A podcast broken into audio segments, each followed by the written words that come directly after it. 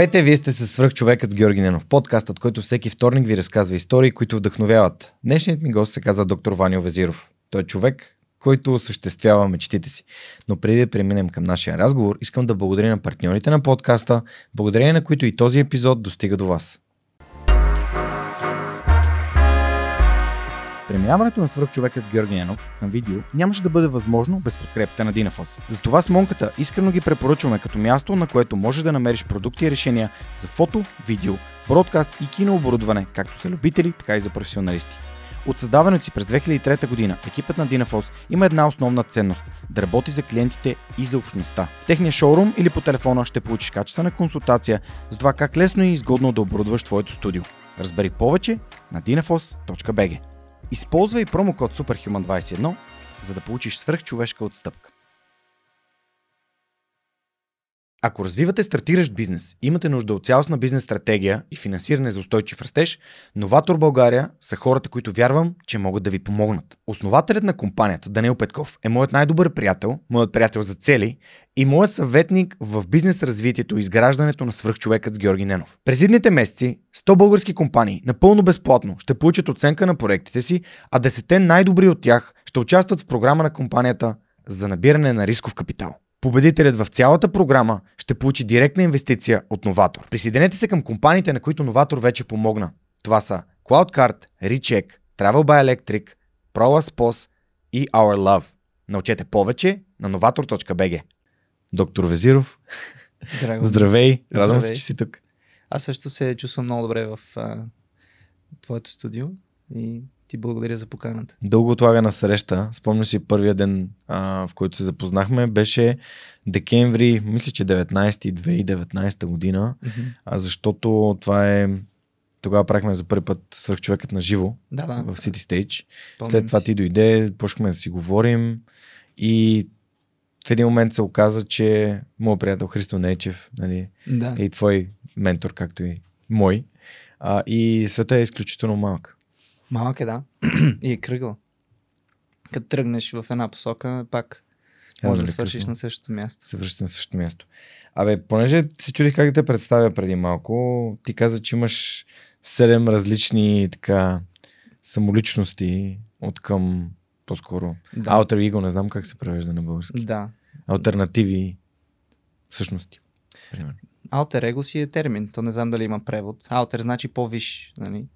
Его си е част от личността. За да може човек да опознае себе си, според мен е добра идея да раздели личността си на части. Те са една и съща личност, но в различните, в различните етапи от твоя ден, различните етапи от твоята седмица, ти можеш да влизаш в различна роля. В зависимост от взаимоотношението и човека, който седи пред тебе. Нали, пред клиенти се държиш по един начин, пред приятели по друг, като излизаш с момиче по трети. Зависи от а, взаимоотношението. И за да можеш да опознаеш себе си да разбереш какви са твоите цели, или най-вече защо трябва да се опознаеш, за да срещнеш автентичния Ваню, да срещнеш автенти... автентичния ти, трябва да знаеш и докъде се разпростира егото ти и какво прави. А, тук си ни довел и Оскар. Оскар. Разкажи не е Wild. малко. Ос... Не е Wild. Е Оскар, а, анатомичният модел. Това е Оскар. Това е моделът, който ще стане най-популярният анатомичен модел в света. И той върви по своя път. А, малко се чувствам като Джузепе. Не, Джузепе ли беше и Пинокио? Джепето. Джепето. Джепето и Пинокио. Ако аз съм Джепето, то това е моя Пинокио, но няма нос, за съжаление. Я го покажи на хората Да. и обясни защо си го донесъл тук. Защо съм го донесъл? Оскар е 3D принтиран анатомичен модел на череп, който е ам, получен от компютърна томография на човек. Когато бях първи курс, ам, ние изучавахме анатомията на човека. Заповядай. Дай тук да си поигра с Оскар малко. И докато изучавахме анатомия в събота, университета беше отворен, защото можеш да отидеш в костницата и да вземеш череп, да вземеш някоя кост, да се обучаваш. Обаче, аз имам един проблем, Георги, и то е проблемът с ранното ставане. А, имам страхотното качество да спя дълго време. Примерно до 9, 9 и половина, 10. Е, да, да, ама той университета отваряше в 7 и така има една поговорка Only the early bird catches the worm. Така Рано ранобудните... пиле, рано пее. А, да, а, раните, ранобудните а, чучулиги отидоха в университета, отиваха и взимаха черепите. И аз такъв, а, пак закъснявам, събуждам се в 9.30 и като отида в университет, за мен черепи няма.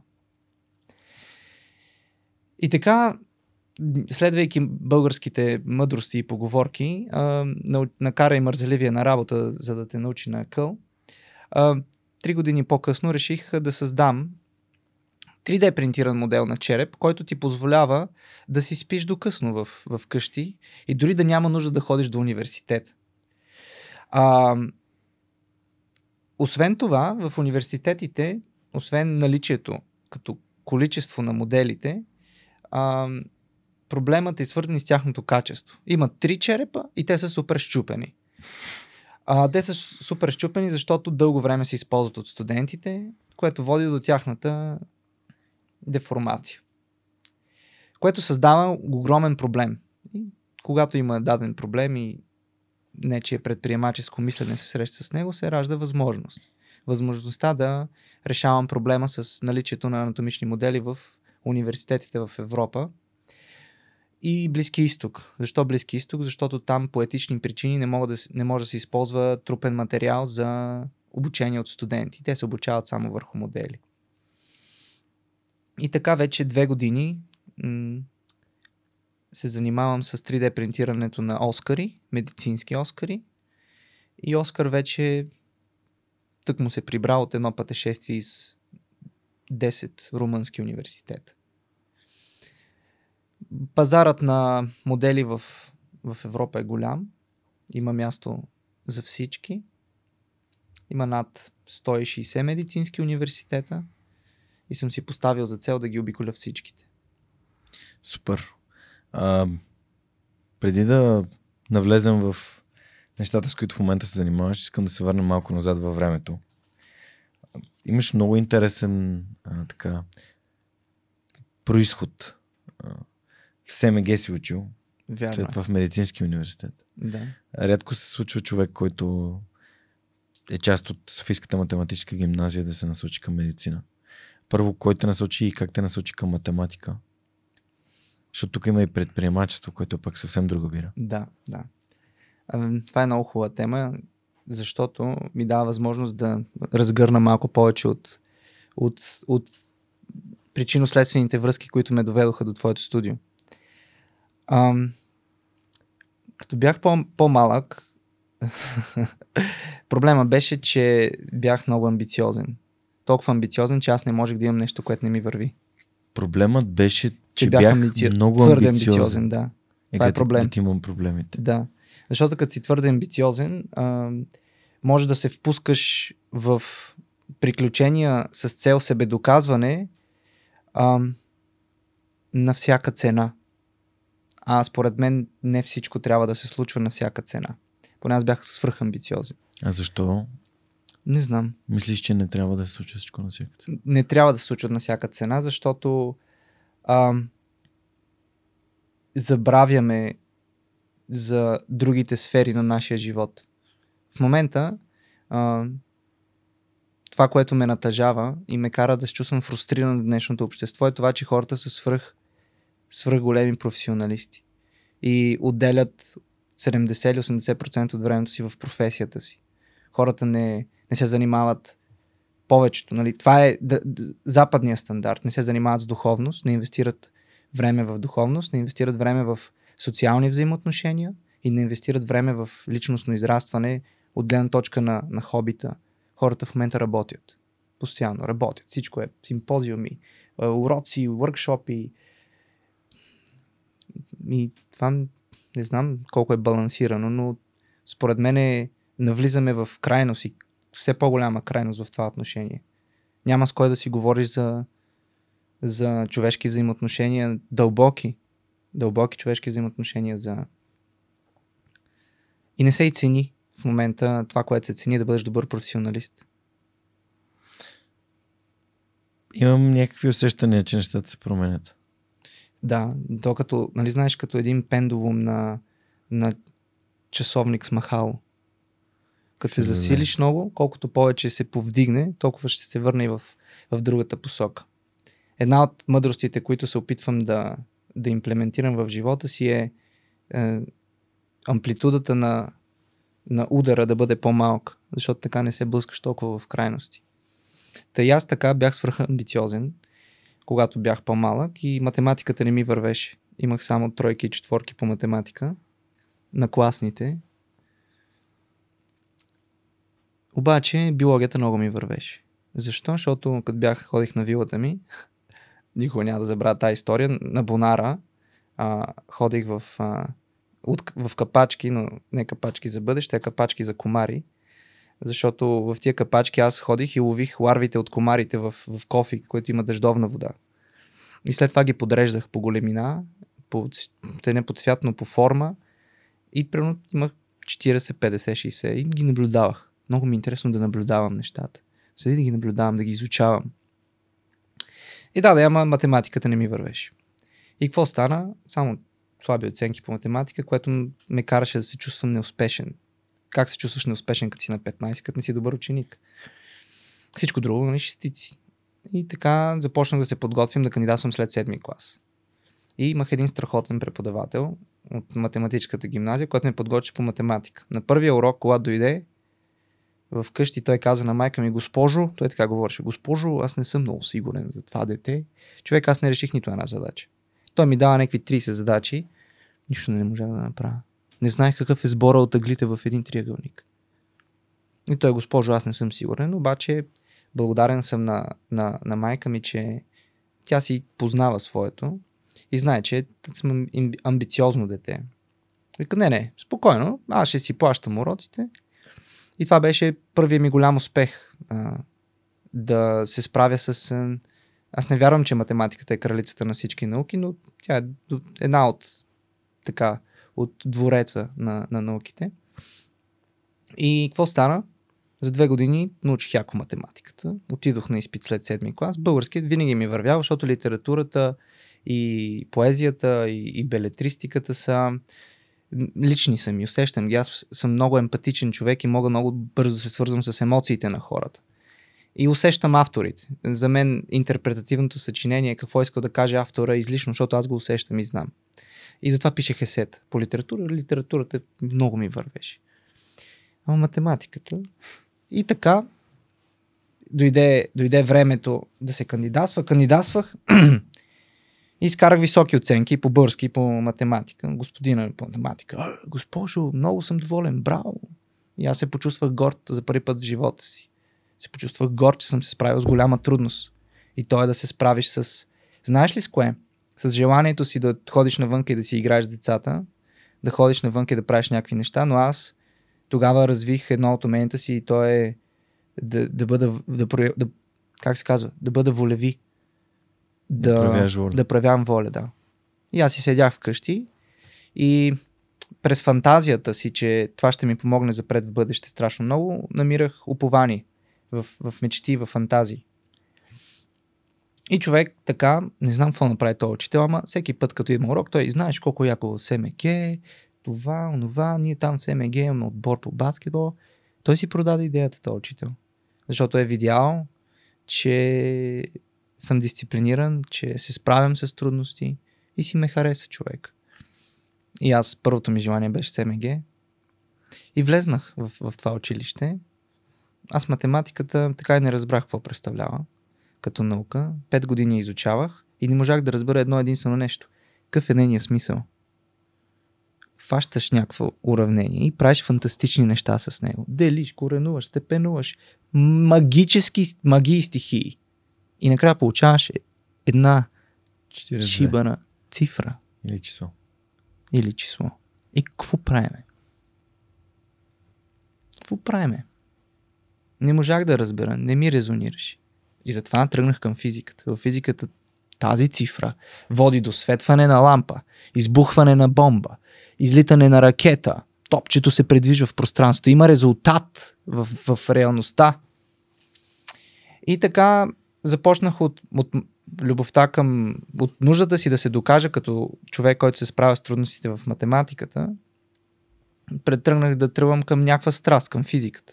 Усещах вече, как се казва, трепет, тръпка към тази наука. И да, да, ама какъв беше проблема, че преподавателя ми по физика беше интересен човек. Защо? Защото аз исках да, да се занимавам с физика и такъв амбициран. Той вика и го питам, добре, кога е школата по физика? Да дойда да се уча. Няма да ти кажа. Как така няма ми кажеш? Ми няма да ти кажа. Ти не си добър по физика. И аз съм, примерно, вече, те да знам, на 17 години, 16 там. В училище човек. И аз много ми беше странно това. Викам, окей. Седнах си сам и се подготвих. И отидох на Олимпиада. И преминах първи кръг на Олимпиадата. Сам. Отивам. Преминах Олимпиадата. Кога е школата? Няма да ти кажа. И това беше първата ми среща с... с... Как да кажа? Бих цитирал Чаплин. Той казва, ако имах добър преподавател по география, щях да бъда добър географ. Ако имах добър преподавател по математика, щях да стана велик математик. Ако имах, как да кажа, голям, добър преподавател по биология, щях да стана лекар. Аз нямах добри преподаватели, затова станах просто актьор. Просто актьор. Та, е изключително важна връзката на един преподавател с, с неговите ученици, защото той е човека, който ще ги вдъхнови те да обичат тази наука, или той ще бъде човека, който ще ги отврати от нея. Някой ми беше казал наскоро тук на този стол, че ролята на преподавателя не е да пълни котела, mm-hmm. а да запали огъня. А, така. Толкова истинно и толкова вярно. Аз също така мисля. И не можах, човек. Не можах. Този човек не, не пожела да, mm. да подаде пръстче. Щях да му изям ръката. Щях да отида и да ги разбия. Защото съм амбициозен. Мен това ми е силна страна. И какво стана? Няма проблеми. Имам резервен вариант. И какъв резервен вариант? Тръгнах по пътя, реших, че ще стана лекар. Защото тогава, 17 годишния Ваню, имаше фантазия, че много искам да се разхождам с бялата престилка, заради усещането си за престиж и заради любовта към науката, че е супер интересно. Биологията ми вървеше, трябваше да научи химията. И това е рационалната причина, поради която реших да стана лекар. Емоционалната причина е, че спасих едно детенце пред, пред моя блок от а, смърт. То беше... Майка му го изнесе от... Съвсем случайно бях пред входа и майка му го изнесе на ръце. И детето беше получило а, гърч, беше припаднало, беше си глътнало езика и беше тръгнало да си ходи. Беше невероятно стресираща гледка, но аз запазих хладнокръви самообладание. И сякаш цял живот съм го правил, полегна, сложи го детето да легне, вдигнах му брадичката и инстинктивно му бръкнах в устата. И детето вдиша. Нали, вдиша въздух и се върна. Е много силна история. Майка му плачеше. Тя беше в шок. И никога няма да забравя Георги. Майка му го преглъща, детето плаче. Това е плача на живота спира детето да плаче, поглежда ме право в очите, казва ми благодаря, само с поглед. И след това пак продължава да плаче. И аз тогава вече бях сигурен, че това е моя път. Емоционалната причина, която много... Тогава, от тогава, когато виждам един човек, изпитвам уважение към него. Защото не знам какво е направил за някой друг, какво е направил за себе си. И ти си ходиш по улицата и виждаш някакви хора, ми те може да са лекари, може да са спасили човешки живот. И да. И тогава обаче следващото предизвикателството е трябваше да научи химията. Ако математиката е царицата на науките, химията една възрастна дама, която трябва безкрайно много да уважаваш, която трябва да й правиш страшно комплименти, да й отделяш време, и аз пак, използвайки този инструмент, който бях развил, почвай да учиш по химия, дай, дай, дай, учиш по химия и така станах по-добър по химия, отколкото по биология. И втория ми голям успех, лична гордост, беше, че влезнах влезнах в медицинския университет. Станах лекар. Не станах лекар, станах студент по медицина всъщност. Това е доста дълго. Да. Доста дълго нещо да си студент по медицина. Дълго е човек, 7 години. И това без практиката. Не с практиката. 7 години и ставаш доктор, който нищо не може да направи. И след това имаш още 4 години, в които се учиш на медицина. Да, специализацията. Да. Та и аз така. Сторито продължава. М. Имаме време. Имаме ли време? Имаме. Перфектно. Влезнах в университета Георги. Супер бях щастлив. Чувствах се като доктор Шепард. Разбираш ли? Кой е доктор Шепард? Доктор Шепард е най-красивият неврохирург в анатомията на Грей. Страхотен. Той винаги спася. Няма един пациент, който е умрял, въпреки че в тази дисциплина хората умират много. Whatever. Сега нека да не, Да не, че- разваляме, да, да разваляме репутацията. репутацията То, то, аз имам странно отношение към, към както и да е. И влизам в, в университета супер щастлив. Това беше най-големият успех в живота ми тогава. И почвам да уча.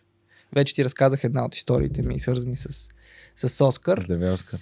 но продължих да бъда амбициозен. Каква беше моята цел? Моята цел беше да изкарвам яко шестици. И си мислех, че така ще бъда уважаван. Защо? Защото в рамките на университета ти получаваш външна валидация през, през професорите. Когато получаваш добри оценки, ти си валидиран положително. Браво, супер си, давай! Мале, ти ги разцепи на изпита тук. Супер, браво, колега, супер сте. Перфектно и аз. Ми се повдига самочувствието, повдига ми се егото и аз си мисля, че съм цар. Аз отивам и ги разпуквам. И това е. Сега да учиш, само ще ти изкарах човек. И бях топ. Разбираш ли? Такъв направо не мога да ме пипнеш. Обаче, моят основен, това е научен, научено е да, да, да бъда амбициозен. То е през, през силен дизайр, през силно желание. Автентичността ми е а, curiosity. Аз съм любопитен. М. И другото е to explore, да, да разучавам, да изследвам. И то по едно време ми стана скучно само да получавам частици, да. И що? Еми защото каква е идеята? Играта я е, разбрах как се играе. Имаш конспекта, фащаш, научаваш го, отиваш, представяш добре, изпита, получаваш частица. И така 52 пъти. 7 години. Това е. И почна ми стана скучно.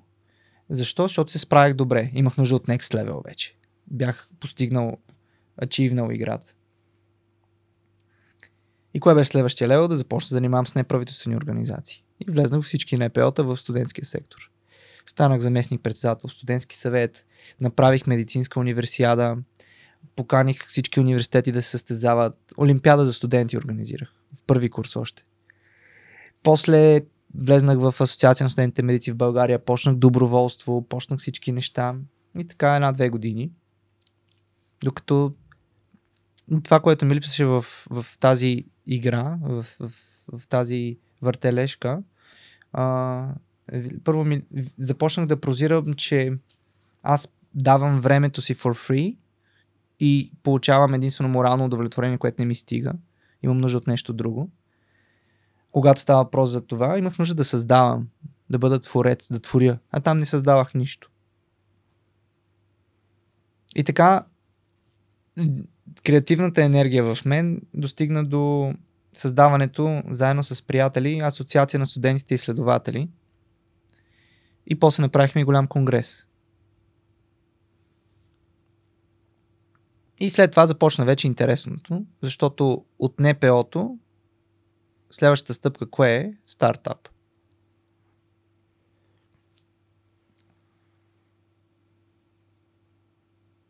Една вечер, докато учих по, по паразитология, това е една мега скучна наука. Ти трябва да познаеш паразитите толкова добре, колкото познаеш приятелите си. Трябва да знаеш какво се хранят, къде обичат да ходят и как да се предпазиш от тях. Ако е необходимо. Що приятелите, то. Това звучи като да си търсиш партньор. Да. И човек ми беше супер скучно да ги изучавам тия паразити. Те са над 500 паразити, един е пак тук, пак другия там, не знам си какво. Аз почвам да прелиствам. То вече 2 часа през нощта, почвам да прелиствам напред и попадам на имунологията. Имунологията е една супер интересна наука, в която учиш как организма се предпазва от тях. Но то е супер вълшебно. От паразитите. От, от паразитите, да. Обаче, една част от а, науката имплант, имунология е трансплантологията, с трансплантирането на органи. И сега тук един много голям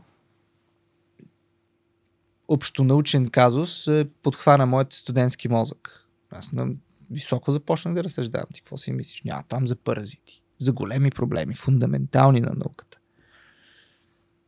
На макро ниво, когато един лекар имплантира орган в човек с цел трансплантация, лекарът се опитва да помогне на този организъм. Той се опитва да го спаси от сигурна смърт. На микро ниво клетките не мислят така.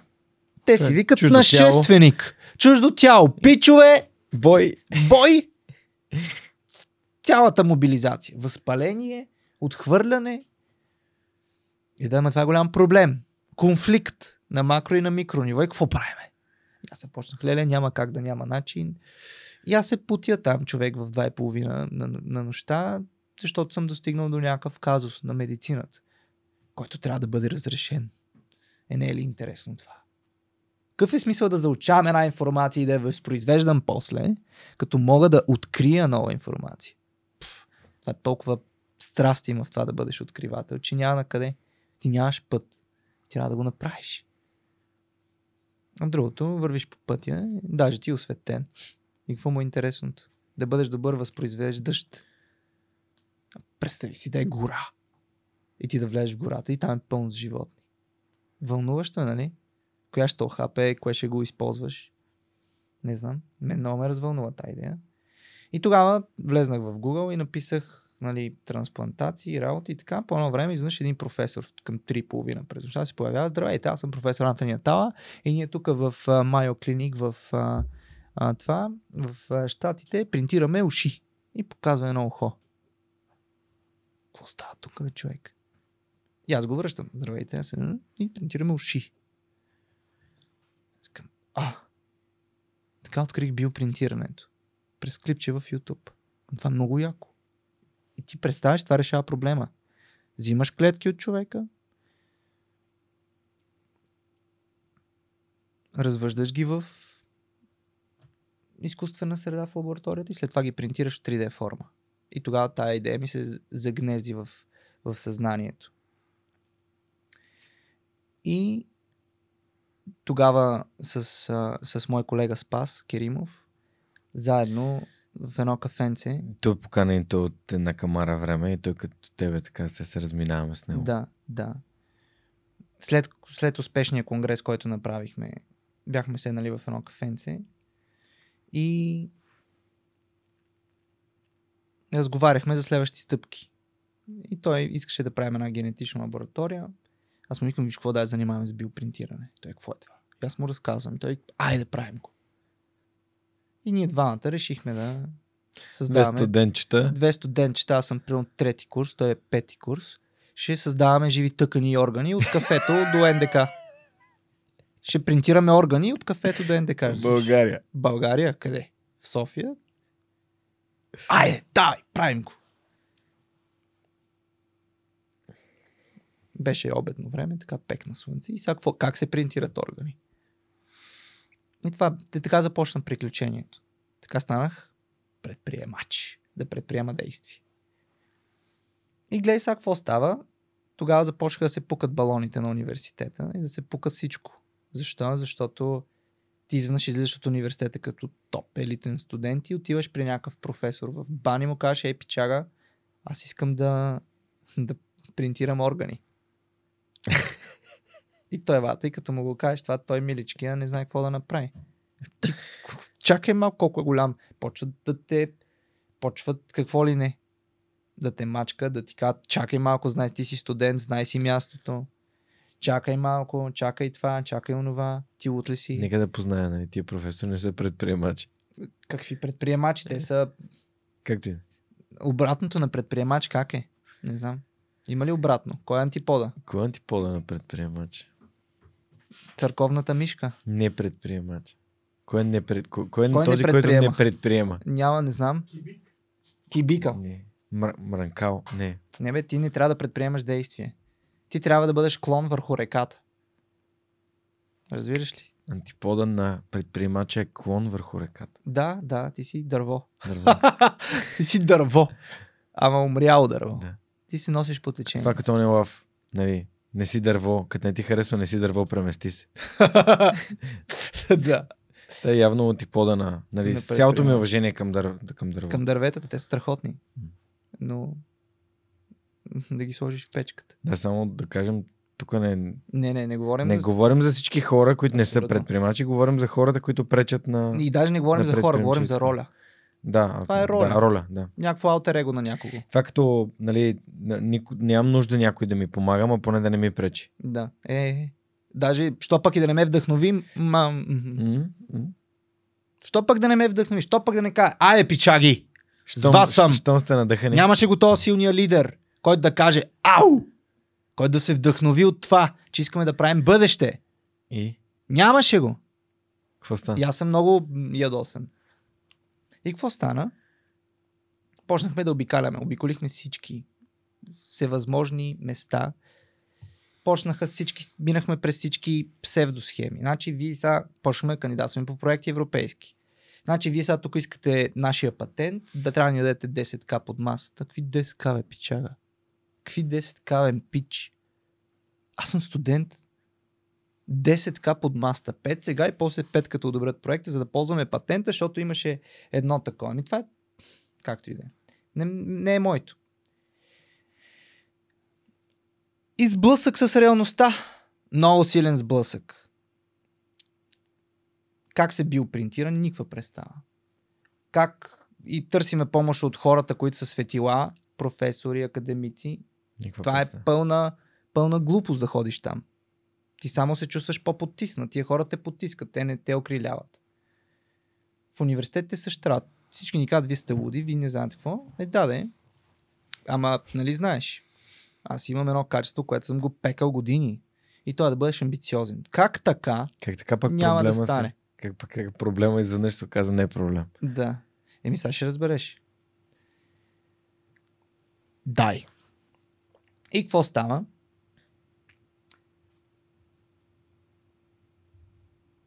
В съзнанието ни тогава проекта фейлна към 350 пъти. Горе-долу. От които аз 280 ги успях да ги покрия. Останалията бройка спас ги покри като чисто морален съпорт. Това беше на оцеляване първо като фантазия да оцелее. Как оцелява една фантазия, която е авалидирана в света? Никак. И следващия ключов момент, който е страхотен, беше свободата на науката. Една мацка от Полша е направила нещо страхотно. Седнали сме ние в библиотеката на Софийския. Отчаяни имаше. Вчера бях на един концерт в филхармонията, български творци. Една от, едно от произведенията се казваше Плувам в отчаяние. Много ми хареса. И ние така плувахме в отчаяние. И аз сега, добре, като няма, като няма кой да, да ни помогне, ние ще си помогнем. Как? Еми ще четеме статии. Е, да, да, ема тя науката е, струва пари. За да прочетеш една научна статия, трябва да си платиш между 20 и 40 долара на статия. И аз сега, разбираш ли, предприемам действия. Пиша в Google как да свалям наука безплатно. Мгм. И се появява едно клипче, което казва следното. Взимаш, влизаш в, та, в тази в тази статия, копираш линка и го поставяш в нашата платформа и ние ти казваме науката. И ние ти пращаме PDF-че. И, и, и аз го показвам с паз, викам, гледай тук какво става. И той вика, «Пф, да бе, да, какви тия глупости, аре стига, ти от ли си? И аз викам, чай да пробвам, взимам линка, поставям го в, там в търсачката, пействам го и изведнъж трак PDF-че. И ние двамата е така. И само с пазика. Бързо сваляй всички статии! И човек, 3 часа. И свалихме цялата научна литература, три учебника по биопринтиране. Дай, дай, сваляй, сваляй, бързо, че тук това е магия. И още с първия ден, първи учебник за биопринтиране в ксерокса, 7,50, цял учебник. И започнахме да четеме. Bioprinting Essentials на Антони Атала. Он е с... Ние Он е тук с- принтираме уши. У, у, ушния човек. И беше много вълнуващо. Изгря слънцето и дай, дай, изведнъж ние станахме най-компетентните хора, когато става за биопринтиране. Въпрос. Отиваме, чакай, ти не знаеш ли? О, чакай сега. Това беше голяма стъпка, потръгнаха нещата. Следващата важна, важна стъпка беше да срещнем Радо, инженера, който с когото за 2000 лева построихме първия принтер. Ева, който сега се Биопринтер. биопринтер да, с 2, 2К. Го построихме. И беше много вълнуващо, защото пак заради амбицията, дай, дай, дай. И така две години и половина прекарах в Принтиво, в тази компания и видях какво значи да бъдеш предприемач в, в, в най-истинския смисъл на думата. Да спиш по пувчета, да нямаш пари, да, да спиш в офиса си, да работиш до 3 часа, да си смазан с, с приятелите си, колегите си. Обаче ти го виждаш, то се ражда пред тебе и се създава като живин, като живин, като жив организъм. Много хора казват, че нали, стартъп е като на бебе. Да, бе, човек. А пък знаеш ли Райчо Райчев какъв цитат ми даде, като ми гостува в Дари Кърсив? Каза, what it is, а, какво е да бъдеш предприемач в а, а, Space Tech, нали? С- Space космос. технологии, космически технологии. Ставаш в 5 часа, а, е, а, е, е, като да бъдеш бебе отново. Не, Да. Малко, превеждам го. Като да, да бъдеш бебе отново. Събужди се в 5 сутринта и започваш да плачеш. Да. точно, точно, точно, да, да, да, да, абсолютно. Много, много силно. Така е. Е, в биотеха е същото. Само, че трябва да се гледа, ти си родител, ти се грижиш за клетки. Да, да. И така. Отглеждате си клетки, Отглеждате си принтер клетки. ги принтира. Принтирате и след това се опитате да ги... А откъде започнахте? Еми от, а, от една стая, където построихме принтера. И Къде започнахте short- чисто като бизнес? Ами, Защото като бизнес най-важното нещо за бизнеса е... Да, най-важното нещо за бизнеса нали, не е идеята, е execution. да. И всъщност execution е продажбите. М. Тоест, какво решихте? Кое е първото нещо, което решихте да принтирате? Защо? Започнахме Интересно първо... ми е, защото с- аз сега бях в курса на Able Activator. Да, Беше супер интересно. да, да. И um, I'm about нали, to start a sleep tech бизнес Супер. с петима невероятни хора. да. А, Настя, която е патрон на подкаста, а, Боги, Боряна, Марто и Гери, които са супер яки и ги срещнах в Ебо Активатора Да. и за, кажи речи, 6-7 седмици измислихме тая идея, но най-интересното е, че ние получихме огромна подкрепа, включително medical advisory от а, сумнолози, от някакви супер яки хора. Яко. Така че а, да видим какво, сега ще видим какво е да, да имаш собствен стартъп. Много е яко. Много е вълнуващо. Репулс сме го кръстили, устройство за позиционна терапия, Мгм. което помага на хората, които хъркат, да не спят по гръб, защото а, Оскар тук не може да ни каже, че той е само така скелетна структура, но нали, езика, когато запуши М. дихателните пътища, съответно хората хъркат. Това е така наречената нали, леко хъркане, не е свързано с проблеми с носната кухина. И това нещо ще го адресираме и нямам търпение. Много, Как- много вълнуващо звучи. Би го... Би го Бих се дописал до теб. Бих се дописал, допитал до теб за, за опита, който имаш, но Няма проблем. С удоволствие. Да, ще... та, затова те питам, защото да, да. валидацията е изключително важна за бизнес. Това не е. Хората си представят бизнеса като, а, ще правя черепи. Яките идеи, да. Не. Не е това. Не е това. Има ли хора, които искат, имат нужда от този череп? Колко са? М, Да, да, бизнес е м, пазар. Мисля, това да, не какъв е нещо. пазар? Да. И кой можеш ли да го продадеш? На кой? Има ли И кой как? да го купи и как може да му го да, продадеш? Да, това е. Две стъпки. Да, и затова те питах, кой е, кой е М, продукта, нали? Кой е, м. кои са първите при, принтирани тъкани? Да, ние бяхме се насочили към clinical uh, examination, Да. т.е. да създаваме 3D принтирани тъкани, с които да се тестват лекарствата върху тях. Това беше първата, първата посока. Втората посока Доста беше етично, да, защото не са реални. как. То И това е другото един е, от проблемите. там animal studies се елиминират много, много неща. Нали, се случваха тогава. И да, първо нещата потръгнаха, когато Зарко, Светозар Георгиев, на бета пича го спечелихме. И той реши да инвестира в нас, защото ние после ходихме в бета пич Берлин, там Еха. презентирахме, беше много яко. Каква беше първоначалната ви инвестиция? 100к. Велико. М, Само не помниш да Гая Назарко да е гостува в подкаст. Да, Защото сме се разбрали с него. Ти се да. И, и тогава вече... 100 000 евро. Да. а, На двама студенти и един да. инженер. и един инженер. И ние, бате, две години ние получаваме заплата за това, за което се бяхме борили. Две години. Много вълнуващо беше. Това беше също нещо много, защото аз съм студент, примерно вече четвърти, пети курс, обаче аз имам и биотех компания, която ни създаваме тъкани. От, а тръгваш от а, къде ти къси там. Много голям learning имах, много неща научих. И за себе си, и за, М, за много неща. м, м. Две години и половина. И взехме инвестицията и оттам насетне трябваше да се започне с, с вече по-постоянна работа, да, да продуцирате Мгм. нещата и така нататък. И тогава а, открих за себе си нещо много важно, нали, че аз не се кефя толкова много на това да, да се дърнат учебниците вече и да чета статии, защото аз се разбих да чета статии, човек. Две години съм прочел супер много статии за това как се правят органи, тъкани, цъка, цъка, цъка. А имам нужда от контакт с хора. И когато го осъзнах толкова дълбоко в себе си, квитнах. Кое? Принтивно. Продадох си дяловете в компанията. И Тоест без, без конфликти, без драми, просто не е not my thing. имаше Някой- си драми и конфликти, докато стигна до откриването за това Окей, нещо за себе да, си. Тоест това те е провокирало да... Това ми е бил да- internal driver, да, който да, аз не съм осъзнавал, Да, да. който е довел до, до... Имаше напрежение, разбира се. Имаше си напрежение, не крия. И беше много трудно да, да, го взема като, като решение. Но в крайна сметка стигна до там. Взех, взех си решението. И това беше много голям урок как се отказваш от най-голямата си мечта. Свръхамбициозност. Най-голямата ми мечта е да принтирам органи, а сега си тръгвам от това.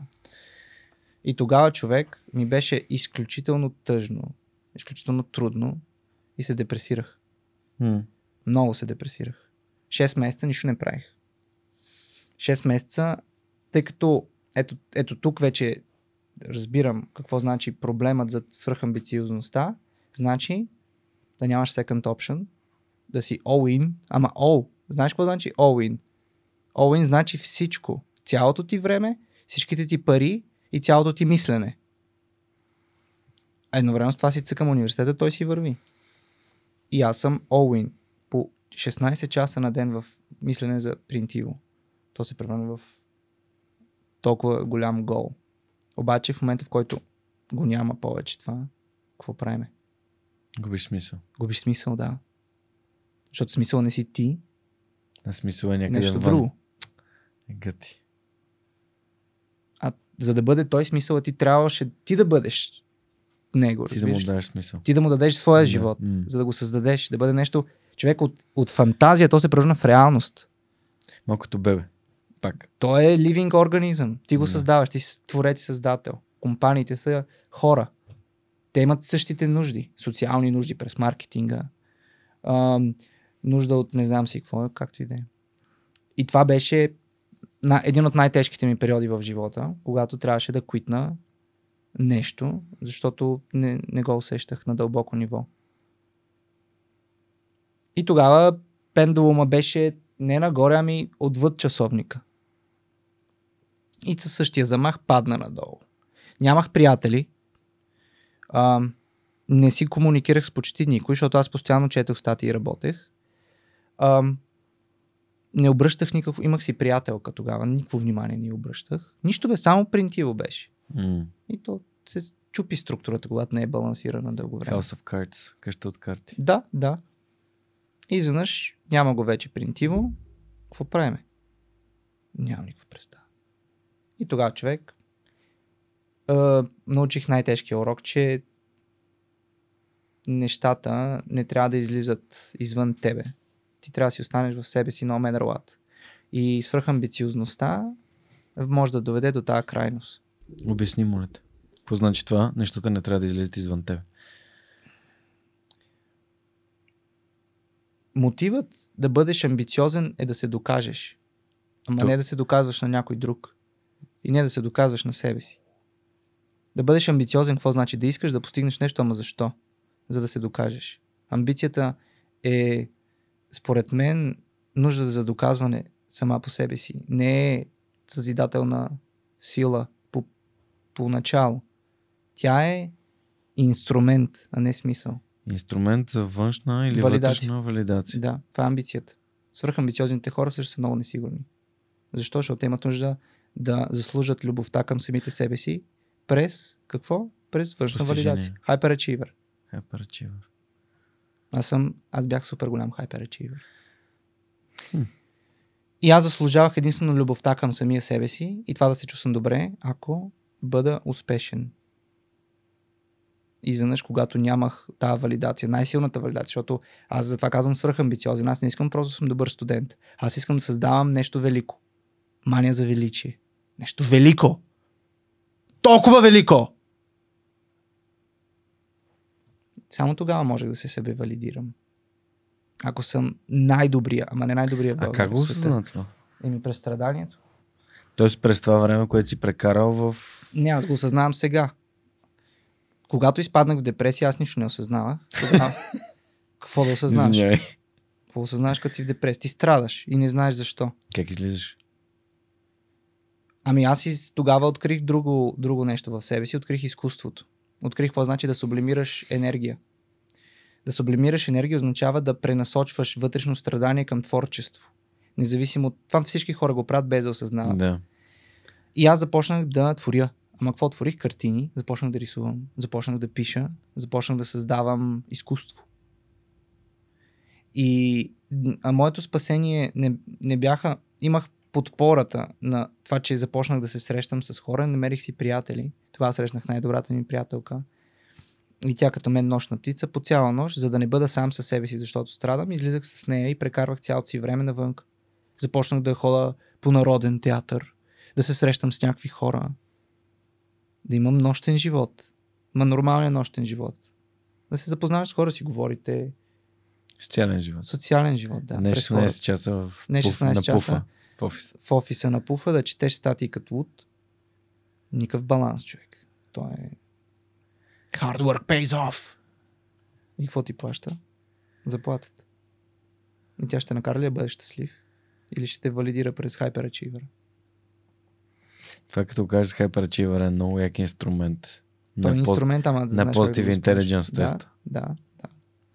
който на мен ми излиза pleaser, М, т.е. човек, който угажда на другите. Да. Ето пак е валидацията. Не идва през тебе, идва през, през валидацията на другите хора. Hyperachiever е през постижение, Pleaser е през човек. Много е трудно човек Сложи да се линкче към, да. към теста да го, да, го, да го видите за Positive. Intelligence. Ние бяхме с Ваню заедно в една програма, Христо ни я води. Да. Не е, че ако не сте слушали 223 епизод, задължително да го чуете. 2, 2, 3. А, и извиня, че те прекъснах за това, моля А, да продължи. няма проблем. И така човек паднах в, в клопката на депресията. Какво значи да бъдеш депресиран всъщност? Значи... Да не намериш смисъл. Да. Ма то не е лошо всъщност. Проблема е конотацията, която се дава на депресията. Че ти я приемаш, че е нещо ужасно и това е най-лошото нещо. А тя всъщност не е. Тя е състояние на амислие. Асмислие даже бих казал. Състояние, в което няма смисъл. Ама that's okay. Що? Какъв е проблема, че нямаш смисъл? Ти пак си си жив, Ти си пак си храниш. Да. И това е хубаво. Изчистваш хард диска, за да намериш нов и по-дълбок. Защото страданието какво прави? То задълбава надолу към твоите ценности, към твоите корени, към твоята автентичност. Бягаш от м- алгоритмите, които са най-повърхностни в съзнанието, ти изчезват, защото са нестабилни, защото не са автентични. Те са иллюзорни, те са фантазии. И те най-бързо изчезват в началото. М. И остава вътрешния драйв. А ти как ще намериш вътрешния си драйв? Не знам. Като го експириенсваш. Като не му пречиш с другите алгоритми. И така, почнах да творя. А, открих и още друго нещо. Че всъщност креативната енергия и сексуалната енергия са ед- едно и също нещо, зависи на къде го насочваш. Защото тогава, когато започнах да се срещам с супер много хора, започнах да се срещам и с повече момичета. Тогава се, в депресията се разделих с всички, с родителите си, с приятелите си, с приятелката си, бях сам. И цено тръгваш наново към живота, през себе си този път. И джърнито започва тогава, когато не знам. И Когато си бял лист. да, да, ти си, си бял ли са, ти не си всъщност. Ти просто си обърнал страницата. Тя, то това е, виж колко, колко красива метафора. Депресията е просто да обърнеш страницата, да няма нищо, ма тя книгата си остава. Ма ти не я виждаш, ти виждаш само страниците, защото си е така. Да.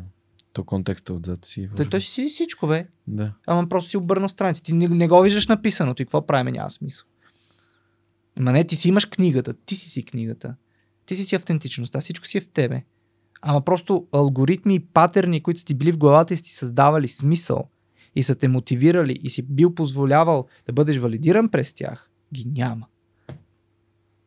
И това е най-лошото Няма нещо ги на за- съвременния няма човек. ги. Съвременният човек, ако не работи, той ще страда и ще се чувства зле. Я пров- пров- провокираме така съвсем откровено някой да остане две седмици със себе си да не работи, да не прави нищо. Дали ще бъде щастлив? Ама да не работи, да не прави нищо, две различни неща. Да бе, е така да не работи, да седи и просто да седи с мислите си. Да видим колко ще се изтрае.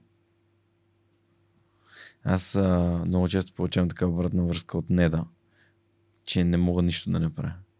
Еми именно. Можеш ли три дни да седиш и да седиш просто? Нали, пак, основните жизнени процеси нека си продължат. Но да няма активна дейност, само три дни, или два дни, или един ден. Без да отидеш да, да направиш нещо за бъдещето си. Да прочетеш книга, Да прочетеш четеш книга, статия, да Да отвориш отидеш YouTube. това, да, да, на, най-нормален живот без професия. Социален контакт, да се видиш този приятел, да се видиш този приятел, да хапнеш, да спиш, да спортуваш. Ма без да има професия, без да има смисъл. А да е смисъл да бъде основни жизнени процеси. Какво става? Съзнанието ти почва да Това- те потиска. Това ми напомня безкрайната игра. Ми да, именно. Съзнанието ти почва да работи, ти не работиш, ти не си продуктивен. Ти не си продуктивен, ти нищо не правиш. А, потенциалът ти отива, ще залинееш.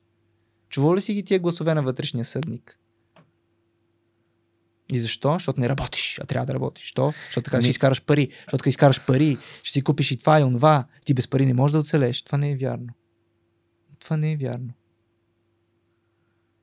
Преди да изпаднах в депресия, излезнах от депресията благодарение на изкуството. М. Толкова съм благодарен на изкуството в себе си и на артиста Ваню, защото тогава това алтер его ме измъкна. Цяла нощ вместо да страдам, сублимирам енергията си в, в творби. Изписах, направих поезия за Боян Петров, когато почина. М. Написах стихове за него. Почнах да си рисувам всякакви неща, картини и така нататък. И след 6-7 месеца излезнах и се преродих. И какво? Ще ставам лекар, цъка, цъка, цъка, цъка. И пак цялата въртележка, която ми отне примерно 5 години, сега извървях за 2 месеца. От желанието си да се занимавам с това, с това, с това. Исках да стана лекар, да се занимавам с психиатрия. Обаче, не щеш ли, предприемача в мен пак се обади, защото видях проблем. Друг проблем, който знаех, че мога да реша. И това беше проблема с анатомичните модели. Имах, имах тетрадката вече за 3D принтиране сериозна. Просто трябваше да смена технологията и да не използвам живи клетки, а да използвам пластмаса. И така, другия важен урок, защото през цялото това време, след като се разделихме с Принтиво, продължих да се, да се занимавам с 3D принтирането, както ти споделих. И се изнесох на квартира тогава с, с едно гадже, нали, една-две години по-късно, което беше нещо ново за мен, да се изнеса на квартира. И сега ще разбереш, защото ти е, разказвам тази история. А, защото това беше 2020 година, вече бях стартирал с ОС и дойде пандемията. OS. Implants. OS Implants беше, защото в началото идеята ми беше да принтирам импланти за животни и хора. А, видях, че това нещо не, няма да стане толкова бързо. Аз вече исках да правя сейлс. Исках да продавам. Искам, исках да се срещам с хора. А OS Implants е същото. Да ходиш да четеш статии, да правиш експерименти. И така вече, след като през себе си извървях пътя, достигнах до OS Education. където се срещам с, с много повече хора. Имам продукт и си върви като бизнес. Това не е R&D бизнес, ами си е product-based бизнес. Аз няма нужда да правя 10 години R&D, за да стигна до пазара. Както беше принтил, както беше и 8 Plants. А имам нещо, което го принтирам, сега мога да го продам. И аз много се накепих на това.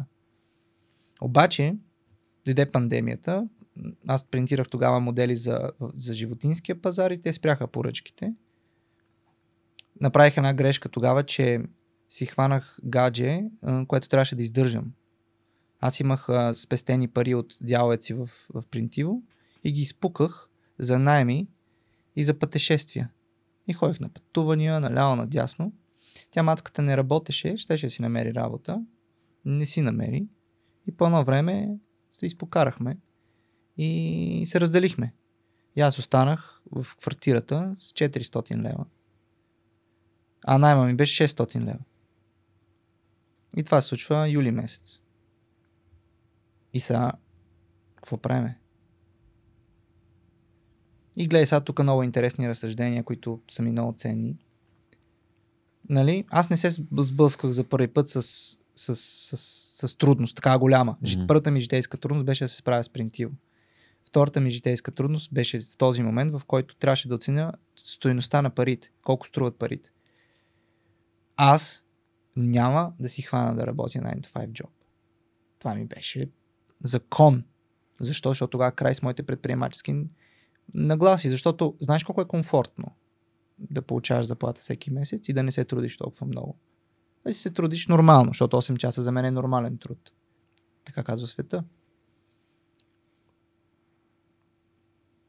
Мацката си изчезна, събра си багаж, аз оставам в квартирата, 400 лева. 400 лева? Какво правиме? Еми, изнасяме се. И си събрах багажа, добре, че им добри приятели, помогнаха ми да се изнеса. И си ги позиционирах нещата в едно мазе. В входа на моя блок имах пространство, което си бях наел. И си занесох всички, целият багаж там. С пичагата от найма. Чао, чао. Всичко точно. И сега съм седнал, никога няма да го забравя този момент, на, на едно дървено пале, така на земята. И започвам да се осъждам себе си. От една страна, ако цъкнеш моето име в интернет, доктор Ваня Визиров, той е иновативният топ предприемач, който се занимава с награден от швейцарския посланник от българския президент. Всичките награди ги има. Занимава се с 3D принтиране на кости, Dead импланти.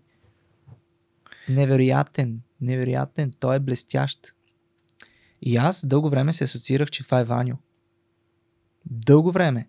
Откакто, защото от депресията излизаш и постигаш сам същите успехи, които си постигнал с принтива, ама сам. И то пак е хайперачивър, това мамо стара. И аз пак не го хванах тогава. Защо? Защото си постигнах всички успехи сам. Нали? И си ги постигнах. И си ги направих. Обаче това е алтер его. Това е Ваню професионалист. Той е един от всичките останали. И Ваню професионалиста беше супер щастлив цялото медийно внимание, приемат, при, прият си за успешен, супер точно, всичко точно, биеш се в гърдите и аз си мислех, че това съм аз. Ма не.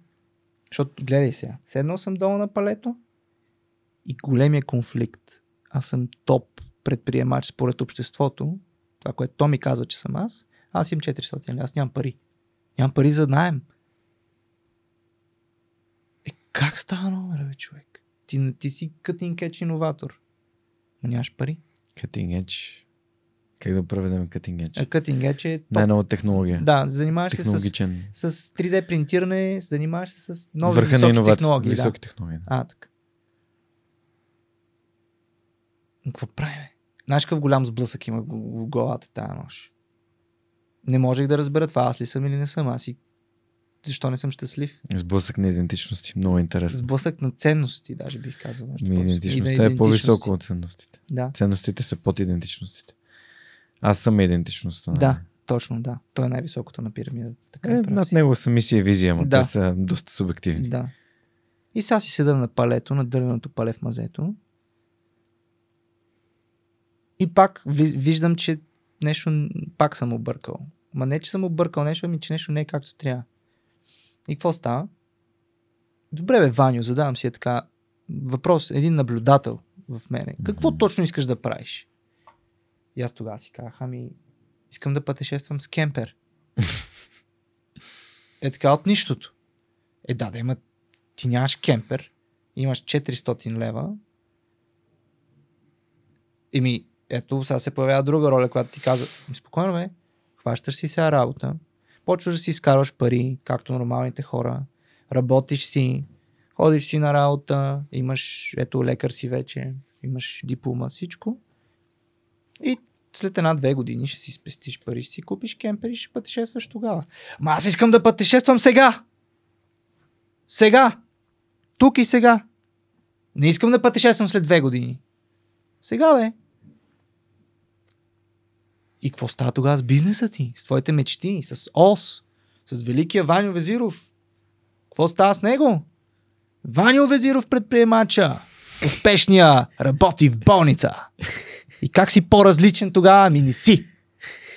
Ставаш като другите. И егото ти, къде ще отиде тогава? Професионалното ти его, което е различно. Нали знаеш какво иска егото? Да бъдеш различен, да бъдеш. Какво правиш, бе, пич? Ти си в едно мазе и нямаш пари да си купиш нищо. Ама имаш цялата репутация на света. И за какво ми е? За какво ми е цялата репутация на света? За какво ми е тази репутация? И тогава се появи Ваня пътешественика, който си иска неговото, бе. Иска си неговото. Ваню предприемач каза, чакай малко, ни трябва да работиме да бъдем успешни. Ваню пътешественик каза, искам да обиколя света и да пътешествам с кемпер, толкова е вълнуващо. Мъдрия Ваню каза, спокойно, пичове, ще оправим нещата. Той си хваща работа, ще пътешества в почивките. Не. И автентичността, каква е? Изобретателност. Експлоръра и Curiosity. Една фойерверка се изпраща тогава в съзнанието ми. Тък му си бях купил тогава кола. Аз казвам, бе, аз не мога ли да си спя в колата? Майко, колко се развълнувах от тази идея. Толкова много се развълнувах. Аз почнах да подскачам от кеф. Ще пътешествам сега. Това, което най-автентично искам. Сърцето ми, което иска. М. И веднага Google It. Оказа се, че в света има над 90-100 хиляди души, които са кар кемперисти. Те, те си правят колите на кемпери и пътешестват с колите си. Майко. Дали пък за два работни дни по 8 часа не си направих колата на кемпер. Махаш задните седалки, построявам си ам, легло от стари гардероби, плоскости от стари гардероби, взех си един надуваем дюшек от а, това, от Декатлона, 54 лева, штрак, оставам с 346 лева. За гориво и храна. Натоварих си багажа в, в пежака, Чу. пежака с лъвското сърце, кемпера с лъвското сърце и газ към морето. Майко, колко бях щастлив. Докато карах, усещах вятъра в, в, в лицето си и, и ти осъществяваш нещо, което истински и автентично М. искаш. Ама истински човек. И не ти показа нищо друго. Газ. Няма вече страдания от това, че съм се разделил с приятелката си, че съм я обичал, че нямам пари, че има конфликт. Чист ескейпизъм. Чист ескейпизъм от сегашния Ваню, но от тогавашния. Смисъл. Бориш се. Отивам на морето. Човек е няма такъв кеф. От най-южната до най-северната точка обиколих. Пътешествах, спах на най-яките места. Запознах се с над 80 човека, които ми станаха близки приятели, когато им разказах историята ми. Научих се как се връзва хамак, как се опъва палатка, как се спи в природата, как, как хората могат да бъдат задружни, когато са сред природата и да... Знаеш ли, че къмпингарите имат ед- едно много интересно е, поговорка не на монетарните взаимоотношения. Там всеки носи каквото има, бе, човек. Единия има вино, други има храна, трети има това и ви сядате и идете като приятели, като пичове. Свобода! Въплатена в, в, в, в най-красивата си форма. Да няма никакви пари и никакви зависимости. Човек, три месеца бях на морето и си живях в колата. Изхарчих 400 лева. 350. 350, да. И аз бях най-голямата атракция. Нали, пак трябва да бъда валидиран от някой отвън. Що? Защото с път на пътки, пак спа в колата. И съм си направил на кемп. И тогава открих Ваню пътешественика в себе си, който е ненормален. Той скачаше от някакви високи скали в морето, искаше да плува в бурното море. Ваню артиста и той дойде пак, почнах да, да се интересувам от поезията на Христо Фотев. Не е измислица, морето и щастието наистина съществува. Започнах да разгръщам и другите личности в себе си, да процъфтяват, защото имат поле за изява. Имат поле. Имат Свобода. свобода. Няма го джаджа отгоре и Ваню професионалист, които да кажат, не, пи човек, какво е изкуство? Дай тук да правим иновации и изкарваме пари. И те се разгръщат човек. И гледай сега колко интересно, как пак три месеца толкова много се заредих, защото аз зареждам автентично нещо, нещо истинско желание. Аз се напълних с енергия, с желание, с всичко. Напълних се като не знам какво. Пълен с слънчева енергия, ако искаш. М. Много се заредих и три месеца и септември месец, когато поприключват нещата, аз усетих вдъхновение. Вдъхновение усетих. Истинско. Чисто вдъхновение, а не амбиция. Не желание да се доказвам. Вдъхновение да творя. И така създадох Оскар, когато се прибрах. А, т.е. това е Оскар. Оскар. Може и така да се тълкува. Прибрах се септември месец и изпринтирах Оскар, сложих край на Os Implants, пак нуждата за тия неща и започнах да творя през вдъхновението, а не да творя през нуждата от това да се валидирам, през амбицията. Как звучи предприемачеството през вдъхновението, Ваня? Да бъдеш творец, да създаваш решения. Сега следващите уроци, които трябва да науча е, че освен вдъхновението в, в сферата на бизнеса, а, ти трябва и дисциплина. Трябва да имаш някаква рамка, която да построиш. Въпросът е рамката, която ми предлага стандарта ли е тази, която аз искам да следвам. Защото да бъдеш предприемач, за мен е през, през призмата на, на, на стандартната на стандартното описание да, да бъдеш богат, да изкарваш пари, да бъдеш се занимаваш с бизнес. Значи да решаваш проблеми. Това е философията. Но зад него стои желанието да бъдеш богат, да имаш пари, не да ги правиш нещо. Ами аз установих, че мен парите не ме карат да бъда щастлив, нито това да ги изкарвам. Мен не ме кара да бъда щастлив това. Но пък аз съм предприемач. Защо? Защото предприемам действия. И аз не съм богат. И аз не изкарвам много пари. Но съм много щастлив, защото правя нещата през вдъхновението. И още нещо. Аз не съм само предприемач. Аз съм пътешественик. Аз съм добър приятел. Аз съм човек, който инвестира в себепознание. Инвестирам в духовност. Да откривам и другите сфери на живота. И, оставям не през контрола, а през вдъхновението да ме води, без да имам намерение аз да променям действителността, а да я приемам такава каквато е и да се опитам да я надграждам, а не да я променям. Не да има този пуш, който имат. Нали го знаеш, този силния пуш? Отиваме, правиме, разбиваме, разцепваме, цак, цак, цак. И това до какво довежда? До по-голямо страдание. Какво беше всичко се случва тогава, когато трябва? Exactly. И ти да го пушваш и да не го пушваш, то се е тая. М. А, един от моите а, гости ми даде следното предложение. Питам след нея, доктор Поповска, а, хората каква суперсила биха искали да имат и защо. Мгм. Ти каква суперсила би искал да имаш и защо? Аз имам, имам доста супер сили. А каква би искал да имаш? Още? Нямаш, но и би искал да имаш. Ами, супер Ама истинска, не, не. Не. сила на супергерой. А, на Така супергерой. магическа. Ами, а, да пътувам във времето. Защо? Защото ще мога да си говоря с интересни хора. Че Искам той да сега си има говоря. интересни хора. Има, да, ма и тогава е имало, които знам какво са Тоест в постигнали. миналото искаш да отидеш. Да, искам да Не в бъдещето. В бъдещето то е супер интересно, ама миналото е по-интересно. Защото, примерно, бих си поговорил с... А, бях в Румъния и видях замъка в Пелеш, Синайския дворец. При нас искам си поговоря с Карол първи, да разбера точно, що е искал да го построи този замък така мастито.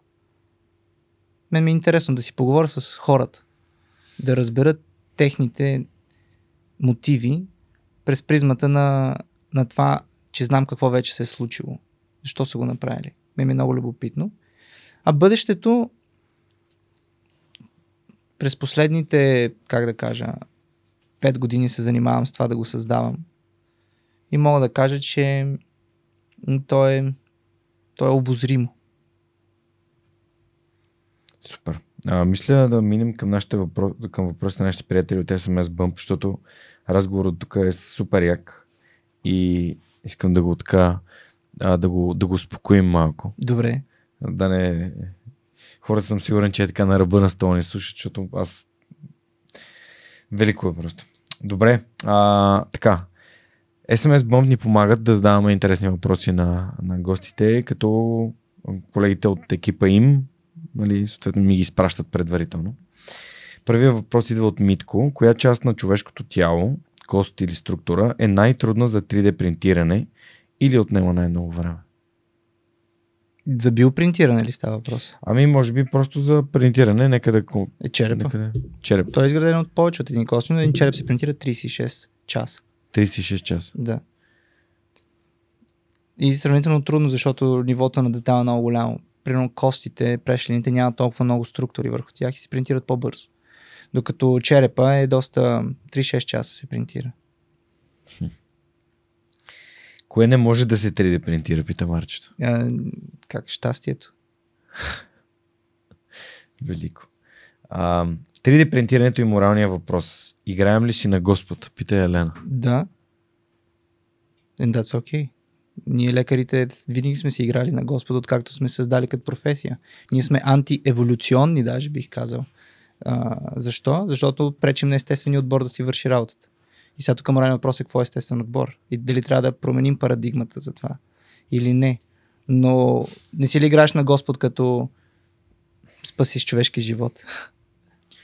Много интересно, че тук напоследък това е доста голяма тема и покрай пандемията, разбира се, Ам, и покрай, преди това покрай храната и колко била вредна храната. Mm. И също времено, оня ден си направих този експеримент, съветвам всички, които ни слушат и гледат в момента го направят, да отидат в Google и напишат средна продължителност на човешкия живот и да видят как кривата се е променила за последните 200 години. Да, ние се увеличава продължителността. Нека след това да променят на последните 500. Да. В смисъл, нека, нека да увеличете периода. Mm. А, за да видите всъщност нещо, което може би ще ви накара да помислите над какво прави медицината, науката. Mm. Айде да започнем от науката, защото науката го прави.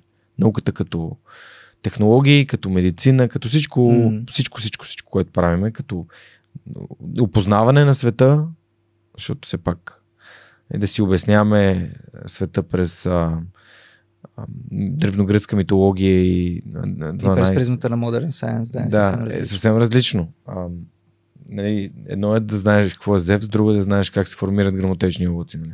А, но а, просто искам, ми се иска хората да помислят за това, защото именно е, моралният въпрос, то, нашето съзнание ни позволява да живеем повече, да живеем по-добре.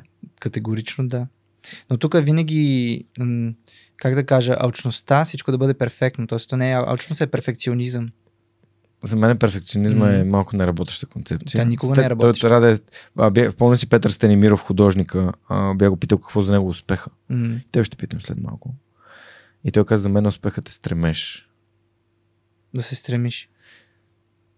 Звучи много яко, защото всъщност стремежът той не е стремеж към перфектност. Той е Да, той е стремеж да стремеж. се развиваш. той Да, просто да, е стремеж. да, да, да една, той е една посока, той е един вятър. То е посока, точно стремежа е посока. Да се А, стремиш към каквото и да било, означава да работиш върху себе си.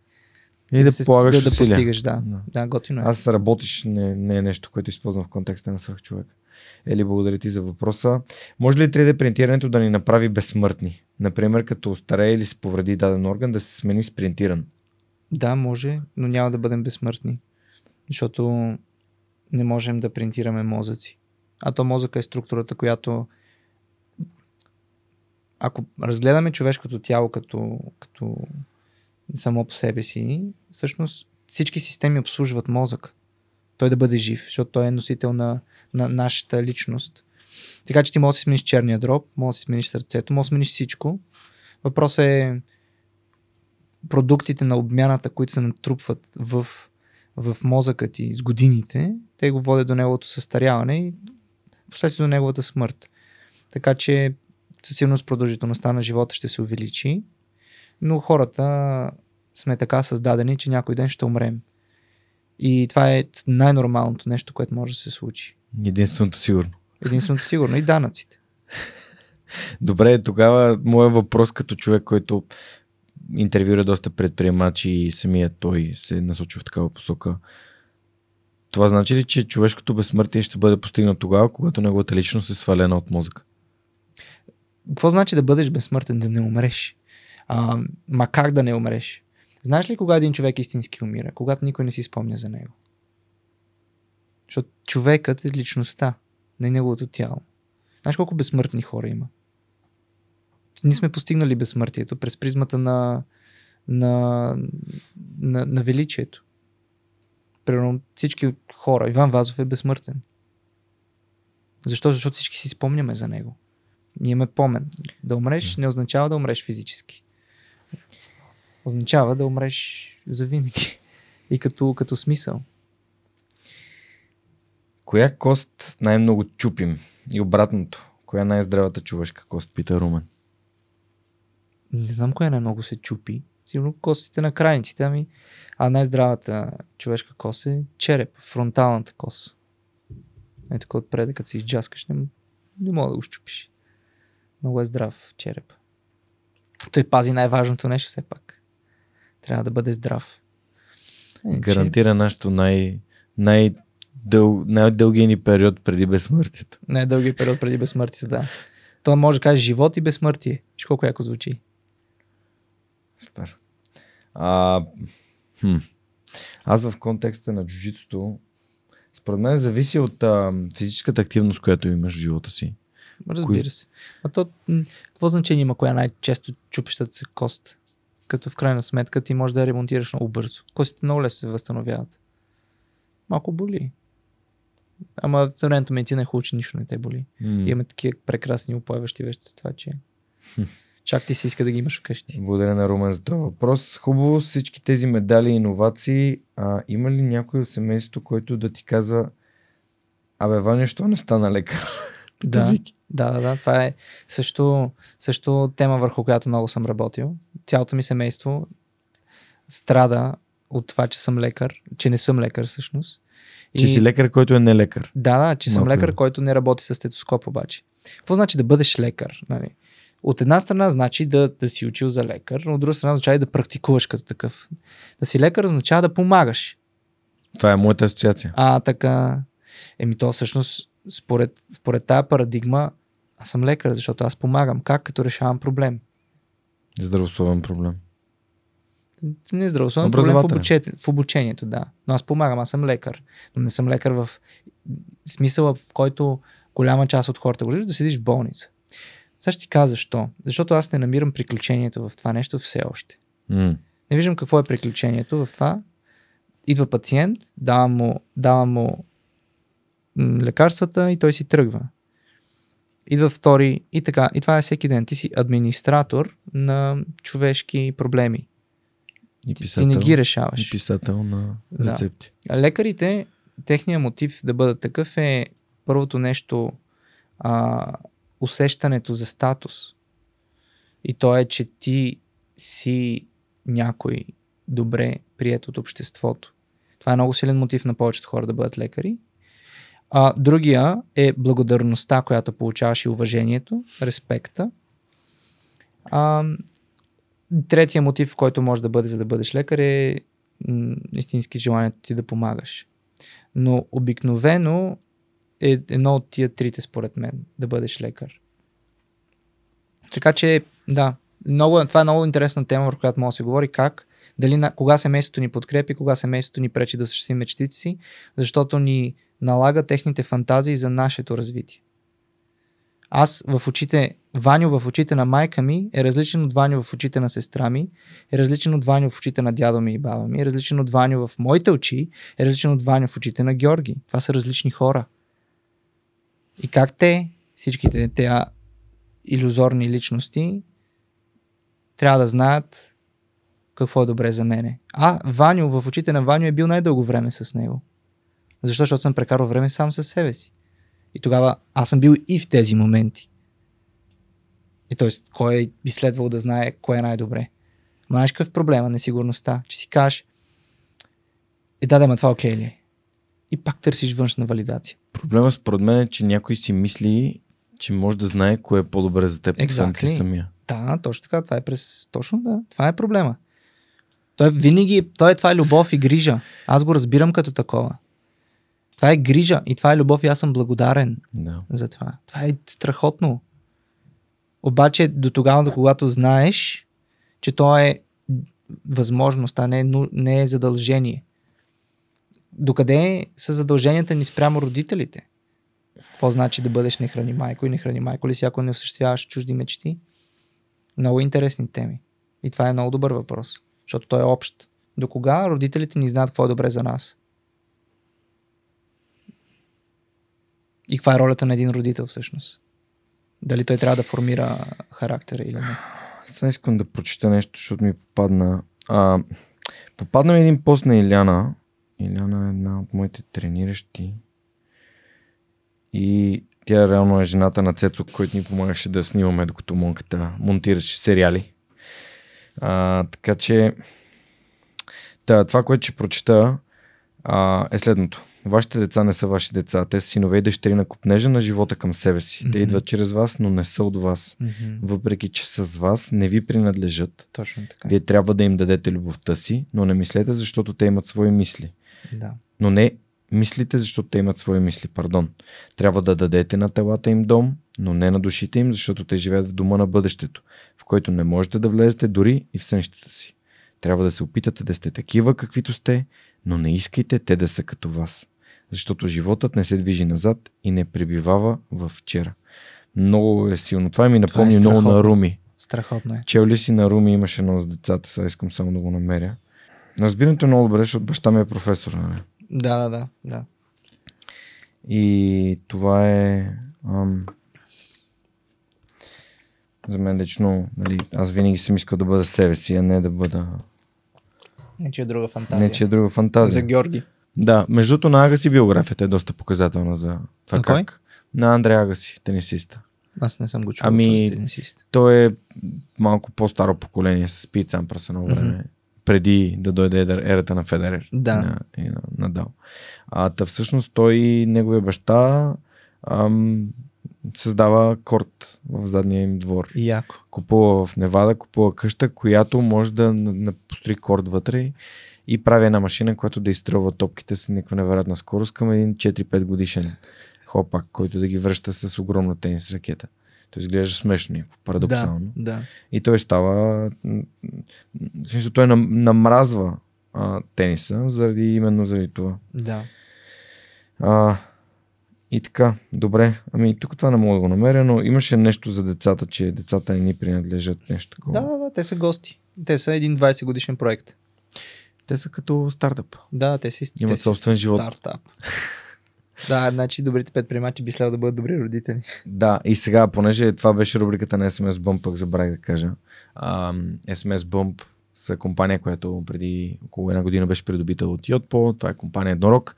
И те разриват своя ам, Research and Development екип в София, който работи по приложението на SMS Bump от София.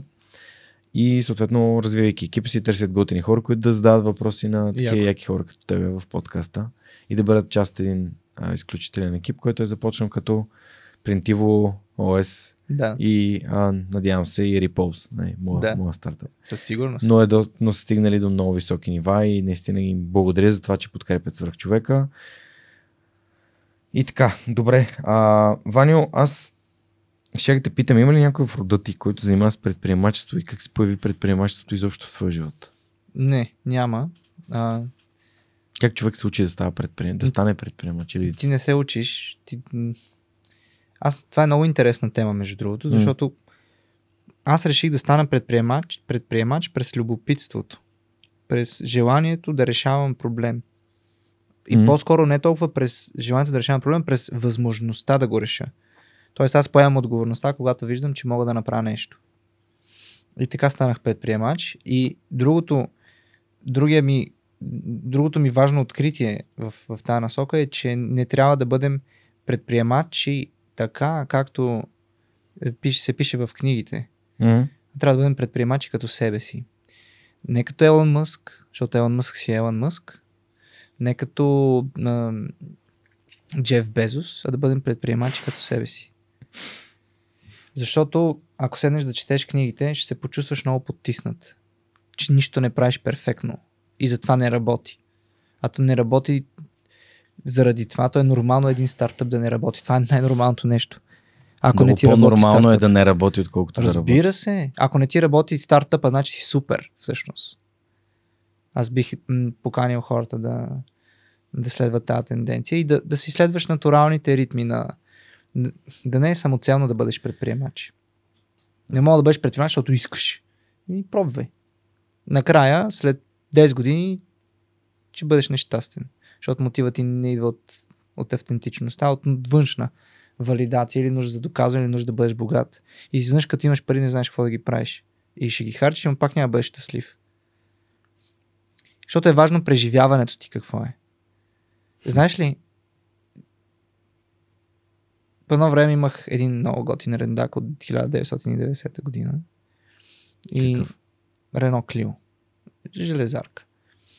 И съм спрял да е един много готин, голям джип Мерцедес. И седа и сега разсъждавам. Едната роля веднага се обажда. Ролята на съдника, който казва, ба, ти си в гадното Рено, нищо не струваш. Виж, други човек, който колко е як. Той има пари, няма проблеми. Няма проблеми. Няма проблеми. Изведнъж всъщност не е така. Този човек страда също толкова силно, колкото страдам и аз. Не, независимо от това дали той страда за това, че му е отраска на бронята или има някакъв друг проблем, а пък аз страдам за това, че нямам хубава кола, нали, примерно. Нашето изживяване е едно и също. Изживяване на страдание. И всъщност това ме връща на най-важното нещо, че каквото и да правим няма никакво значение. Никакво значение няма. Важно е какво е твоето изживяване, когато го правиш. Изживяване на вдъхновение, изживяване на, на, на щастие и така нататък. Това означава да присъстваш в настоящия момент. Да бе, да бъдеш тук и сега. Това е най- най-якото и най-просто обяснение да бъдеш тук и сега, което съм чул. Да изживяваш, да. Да, изживяваш с всичките си сетива, не само мислейки. Да изживяваш през, през допира, през мириса, през зрението, през, през вкуса, през а, м, слуха и през мислите. Ние живеем само в мислите си.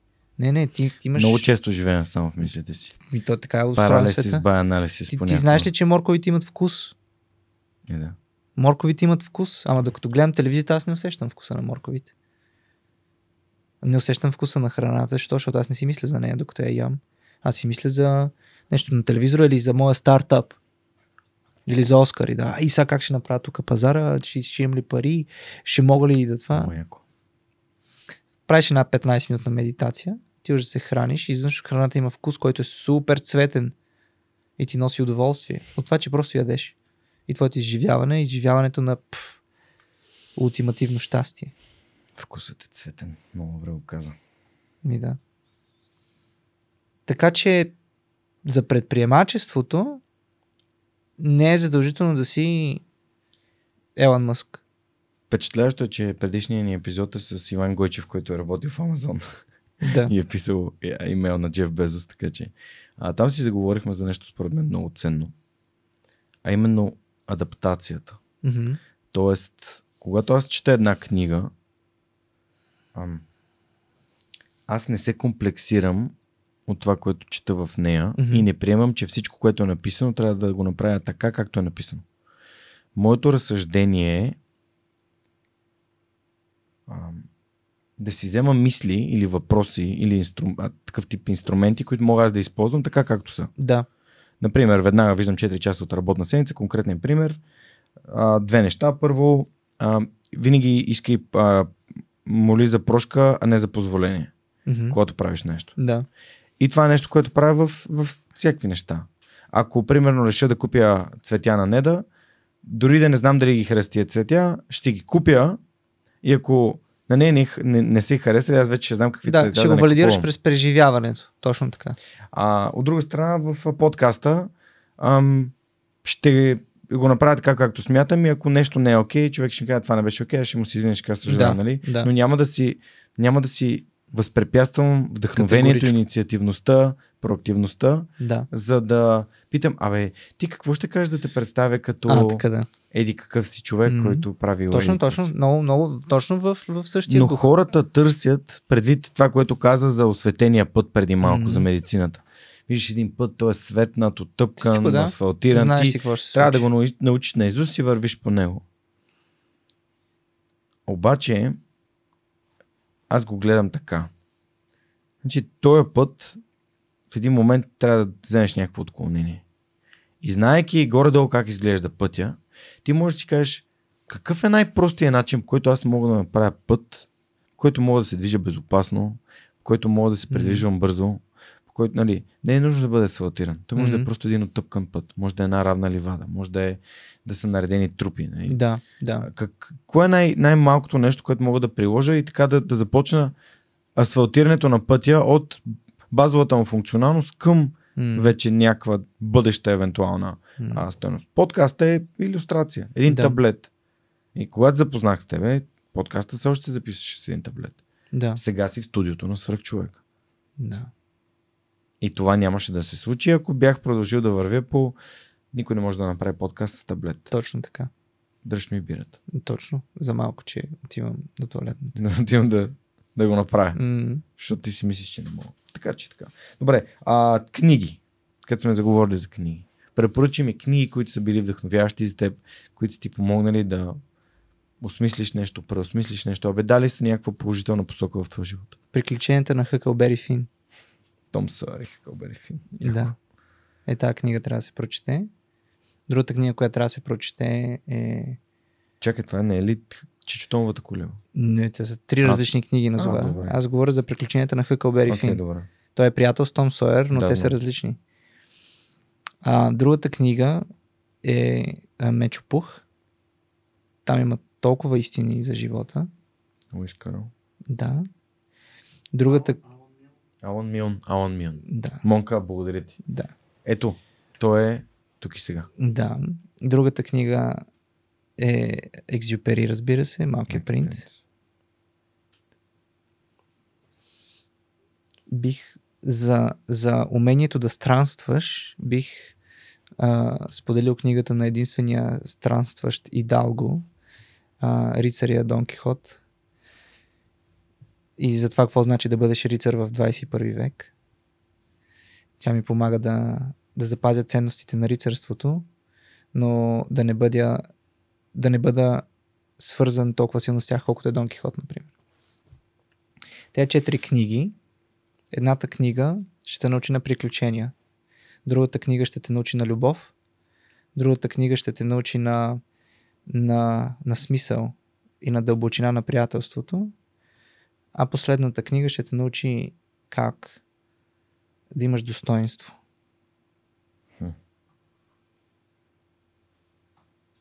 И като си заговоря за достоинство, искам ти подаря една книга. Супер. Книгата се казва Една турба ключове. 12 разкази и новели по истински случаи за достоинството на българина. Мгм. Е, така изглежда. Авторът е Цончо Родев. Това е български писател, автор на историческите романи като изпитание, наричахме се Желязната ръка, Черния конник, Бурята и така нататък. И всъщност ам, хм, героите са доста голяма част от неговите герои са с рицарски дух. Добри българи, но и добри човеци. Да. Както пише тук в а, последната страничка.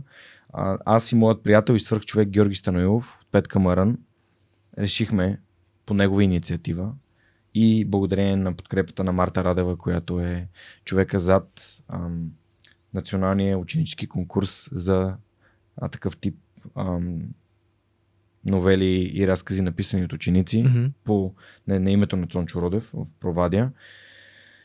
А, да преиздадем тази книга, която имаше за последно издание 1994 година. А, супер. Тогава, когато съм се родил.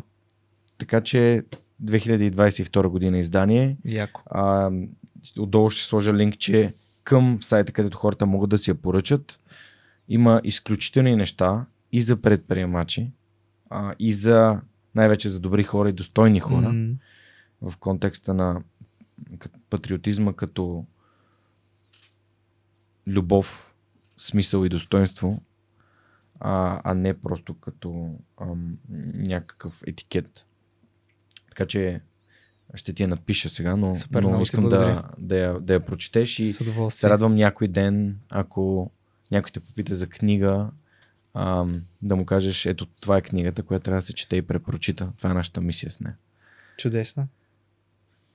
Супер. Една турба с ключове. Една турба ключове. Има специална, има специална история, която се казва на турба ключове вътре Добре. и а, така се казва и самия а, сборник. И ще се радвам да споделиш какво мислиш за нея, М, а, защото смятам, че тия свръхчовешки истории не бива да бъдат забравени. Така е, да. Така е.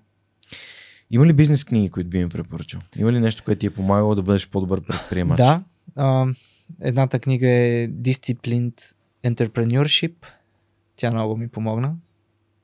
Даде ми, даде, даде ми готина, готина рамка. А, на Harvard Business Review има страхотни книги. А, Emotional Intelligence. Много ми, много ми, много ми помогна. Шерзад. Да, Positive Intelligence, то не е... Да, той е книга, има и книга, подкаст. Ширзад задължително. Той, пф, много силен. Трябва да го включим и него. А, и може би книгата 100 Dollar Startup. Супер, благодаря ти. Важни, важни ресурси. Да, те са си... Има готини неща там. Има ли неща, които са ти били много полезни да намериш, докато си правил стартъпа? От типа на ето веднага се сещам за YouTube канала на A16Z, на Андерсен Хоровиц, Мгм. на техния а, венчър, как да кажа, венчър фонд, Мгм. фонд за рискови инвестиции. А, давам просто пример. Нещо, което като ресурс ти е било полезно. Бизнес модел Canvas, такъв тип неща. Нещо, което би отличил като нещо, В- което ти е помогнало. Най-много ми помогна полекинята с Мгм. нейния SciHub. Възможността да чета наука безплатно. Кажи сега, кой е този сайт и работи ли? SciHub, сайт-hub, това е най-пиратския сайт, от който може да четете всякаква научна литература безплатно, защото има VPN сървъри, руски VPN сървъри към щатите. И има 15 домейна, така че ако напишете сайт-hub в, в Google, излизат сайтовете и така може да четете evidence- evidence-based medicine, да четете истинска наука безплатно и това е страхотно, защото науката не би трябвало да бъде само за богати хора, а за любопитни. А не винаги любопитните хора имат пари. Така че ево на тази мацка, донейтнах и от първата заплата на нейния сайт. Така че да, Paying back. да, Да върнеш обратно. да, да, да. Как се развива това? Как се развива това? Как да кажа? Достойно поведение. Когато някой ти дава нещо безплатно, просто да му да му изпратиш много благодаря, под каквато и да е форма. Да, тук урока ми е да даваш само от, от, от състояние на имане. Ти не можеш да дадеш, ако нямаш. Много хора дават от състояние на нямане. Не е нужно. Дай когато имаш. Давай от състояние на имане, не от състояние на нямане. И това е за всичко. За емоции, за пари, за преживявания. Някой път нямаш, and that's okay. И когато ти си иска, не си задължен да дадеш. Защото нямаш. Тук е много интересно за общо човешкия морал и личния такъв. Ако аз и ти сме в пустинята и аз имам една бутилка с вода. И ти ми кажеш, искам да пия вода, защото аз нямам. Аз мога да ти кажа, «Н- няма да ти дам да пиеш сега вода. Защото тази вода е за мен. И нямам. Нямам втора. И това е аморално, но е съвсем окей. Така че, аз ако имах две бутилки, ще да ти дам. Но когато тази вода аз трябва да я изпия, ще трябва аз да я изпия. И ето това е трудният урок, който научих, че трябва да се грижиш първо за себе си. Защото аз ако изпия водата, може да стигнем до оазиса по-бързо и да те носи на гръб и там да има вода за всички. И това е окей. Okay. Давайте от състояние на, ня... на имане, когато нямате, не е нужно да давате. Вие може... Героите са хората, които дават от състояние на нямане. Но дългосрочно героите си остават герои. Много често героизм е свързан и с смърт, за съжаление. Така че много, много интересен казус и за донейшена е точно mm. това. Давай като имаш. И аз дадох като имах. Супер. А като си казал за Donation, искам да благодаря на последните трима души, които са подкрепили свърх човека. Това са Пролет Белва, Кристина Павлова и Михаил Иринчев.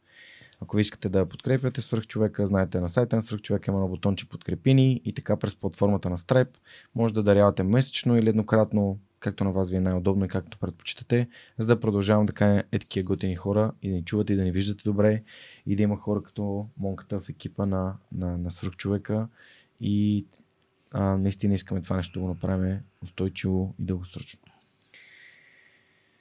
А, така. Разкажи ми за тая папионка. За тази папионка? Защото има същия цвят като Оскар. Да. Това да. е папионката на Оскар ли? Ам, това е една, една друга моя, моя страст, едно хоби. М. Винаги съм се кефил на папионките. И по едно време много участвах в различни конференции, различни събития. Исках всеки път да бъда с различна папионка. И си купувах папионки, но в началото на в средата на миналата година ми дойде идея, че всъщност възможно ли е да си 3D принтирам папионки? М. И си принтирах една, две, три папионки. Изведнъж получих добра обратна връзка от, от хората, когато ги споделих. И започнах да си принтирам и папионки. Защото имаш възможност да създаваш и, такив, и такъв тип а, аксесуари. И сега някъде около 50-60 модела 3D принтирани папионки. Пак нещо неотъпкано и през призмата на вдъхновението и на страста към даден предмет. И така си направих папионки. И много вълнуващо. ОС папионки. Папионки, да. Ос папионки. Имат си, имаш си сайт. Да, да, папионки.bg. И това беше свободно. А, да. Но то си ме чака, бе, как? Аз това ти казвам да пушваш и да не пушваш, те твоите си неща си седят. М. Другото е fear of missing out. Оф, фомо. Въпросът е как искаш да го изживяваш. Да го изживяваш през призмата на вдъхновението от правенето или от призмата от страха, че ще го изпуснеш. М. Ти пак ще го ачивнеш. Въпросът е какво искаш да преживяваш, дали страх или вдъхновение. Ма е много трудно. И в тази връзка а, няма как да не препратя разговора и към Христо. Да, Как се появи Христо в твоя живот? ами през медитацията. Бях в един, а, един подкаст. Уф, подкаст. Бях в а, а, един акселератор на Cleantech с GC технологии. И Христо дойде и каза, че се занимава с медитация, защото не е щастлив. И мен това много ми резонира. Защо? Защото той беше искрен. Той каза, аз не съм щастлив. А то какво се предполага на тия събития да дойдеш, шоу офнеш колкото се може повече, колко си велик, а не да покажеш слабост. Повечето хора не се страхуват да покажат слабост, защото не знаят дали ще бъдат прияти в слабостта си. Което, когато Или защото са научени, че няма да бъдат приети. точно така, страхуват се да не бъдат отхвърлени. А всъщност не е така.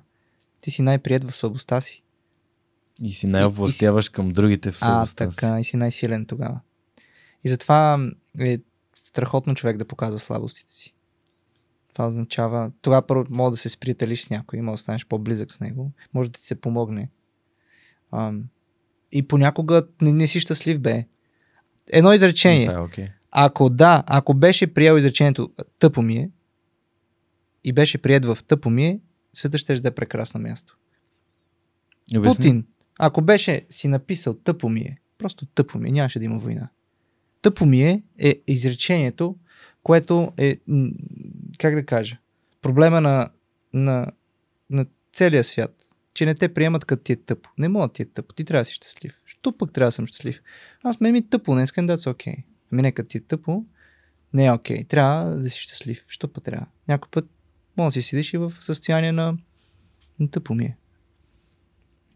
Та хората, които те приемат в състояние тъпо ми е, всъщност са ти истинските приятели.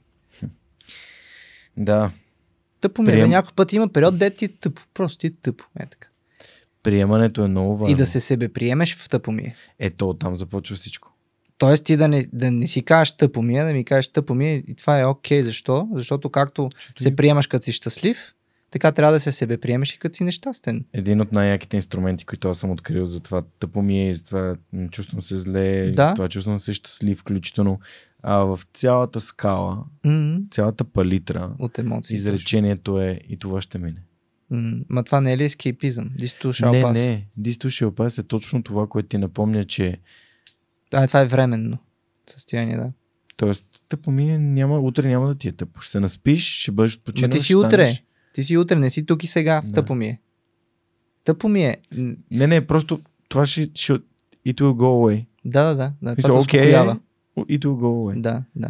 И всичко и хубавите неща също не винаги ще продължават да се случат. Ето, това е тъжно вече. Тежно е, но е нормално. Ама е нормално. Така работи живота. Да, да. Нали, както каза и преди малко, тъпо, не тъпо, обаче подка... а, стартъпите, те и подкастите по същия Да, бе, да. начин. Много по-голяма вероятността да не успеят, отколкото да успеят. Да, точно така. Точно така. Въпросът е къд, коя е безкрайната игра? За какво го правиш?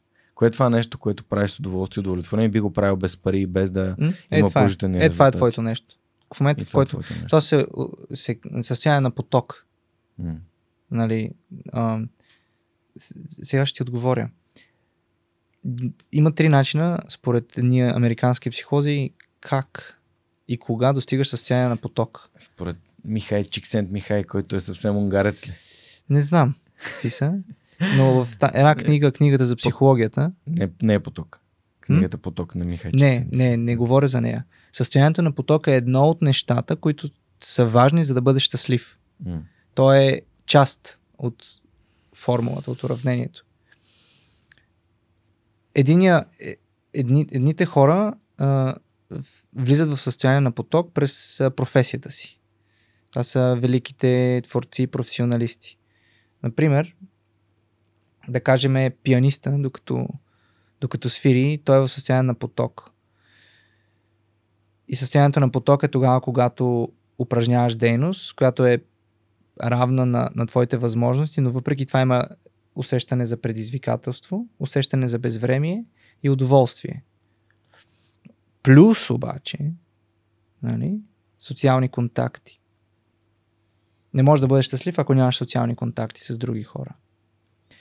Втория начин да бъдеш щастлив е през призмата на ултимативна цел, която излиза извън тебе. Такива са хората, като Махатма Ганди, например, М. които са правили нещо с идеална цел. И третия начин да бъдеш щастлив е през призмата на удоволствията. Постоянно да си набавяш каквито и да е удоволствия. Нихилистично не е ли доста това? Не, не е хич нихилистично. Това е начин да бъдеш щастлив. Сега си гладен, отиваш и ядеш. После искаш да скочиш с бънджи, скачаш с бънджи. После правиш това, после правиш това и така през целия си живот си доставяш удоволствие и ти ще преживяваш усещане на щастие. Това са трите начина как да бъдеш щастлив. И общото между трите е, че независимо от личната дейност, ти имаш и трябва да имаш и добър социален живот. И тогава ще бъдеш щастлив. Това, което мен ме, ме кара да бъда щастлив и ме кара да влизам в усещане М. на поток, е задълбочените разговори с хора. Това е нещо, което страшно ме осмисля като човек. Да бъда дълбок и близък с други хора. И другото нещо, което страшно много ме вдъхновява е да откривам. Да, да откривам някакви неща. Според мен и самите, самите, самите пътища към щастието имат и, има и има и альтернативни пътеки. В контекста на, нали, ще споделя моя емпиричен опит в Мгм. търсенето на щастието, пак през взаимо, взаимоотношения, ще ти кажа взаимовръзки, взаимоотношения с а, моите партньори в живота. Може би бях на 20, 25-6 вече. Открих ключа към палатката на моето лично щастие. Да, не беше Ключа. цяла турба. Не беше Само един турба, ключ. Само то така един се прави турба. Една, един, един ключ и той отваряше, отваряше една много специална врата към моето щастие. Пряка. Пряка врата към Пряка врата щастие. към моето щастие. това е готина за книга. Пряка врата към щастието. Да, прекия път към щастието. Пряка врата. Да има отключване. Да, да. И това е спокойствието. Мгм. Тоест, напрягащите, ам, негативните емоции и понякога и свръхпозитивните в комбинация, защото то е винаги е, Да, да. както каза, с махалото. Много е силно, да. Няк... Свръхсилни емоции отварят свръх Свръхсилни, да. Те са свръхсилни. Било то в плюс да, или в минус. Да. А, и установих, че аз не мога да живея с драма Queens. Да. С, с кърлици на драмата. да. И че това, че аз не ревнувам и това, че не, няма караници, не значи, че не обичам не някой и не държа на него. М, Напротив, значи точно обратното. да. Защото за мен приемането е ултимативната форма на любов. Мгм. Както каза преди малко за Мечо Пух и Да. за Малкия принц. Да. а за любовта и за смисъла.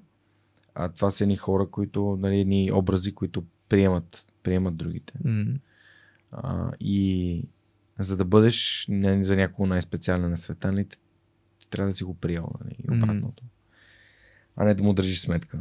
Да. Къде не, е в не е през вината. два и половина в а, петък след обед? Да. Защо не ти дига? Да.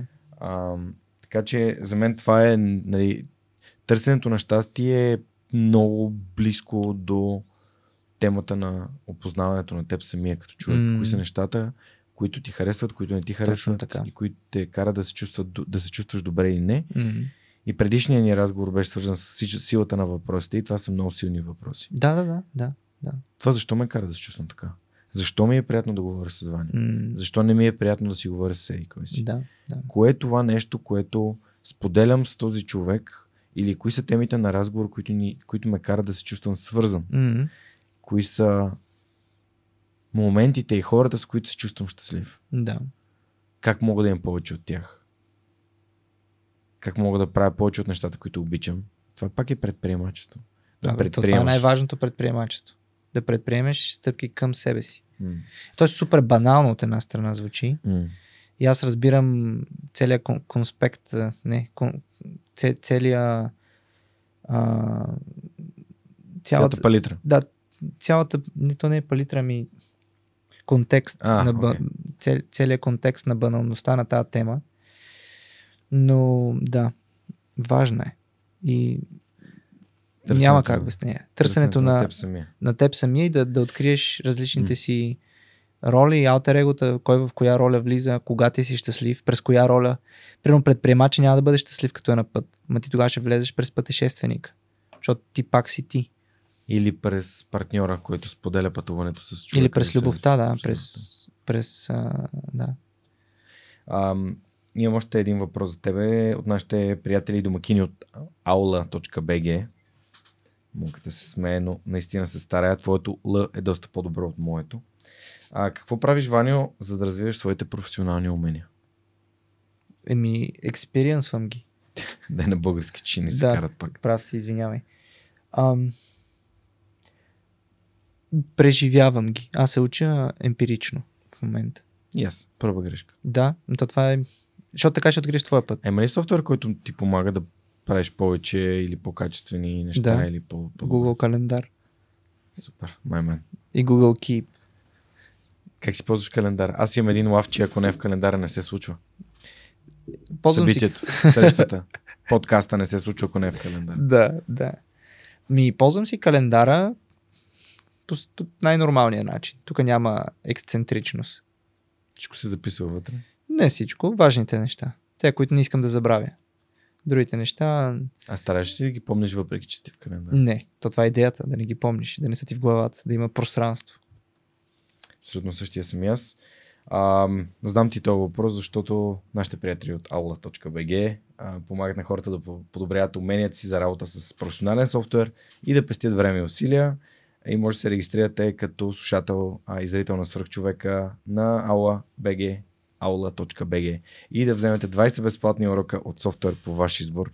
А, това според мен е много яко и Иванката Цукев а, ми позволява да намирам следващите готини експерти, които да работят с софтуери. Има ли софтуери, които управляват примерно прин, а, 3D принтинг машините? Да, да. Това са слайсерите и, а, и софтуерите, които са свързани с а, създаването на 3D модели, след това с принтирането им. Те имат 4-5 софтуера. Примерно на Cura софтуера, на, на Prusa софтуера използвам за принтиране. Mesh Mixer използвам за а, създаването на 3D моделите.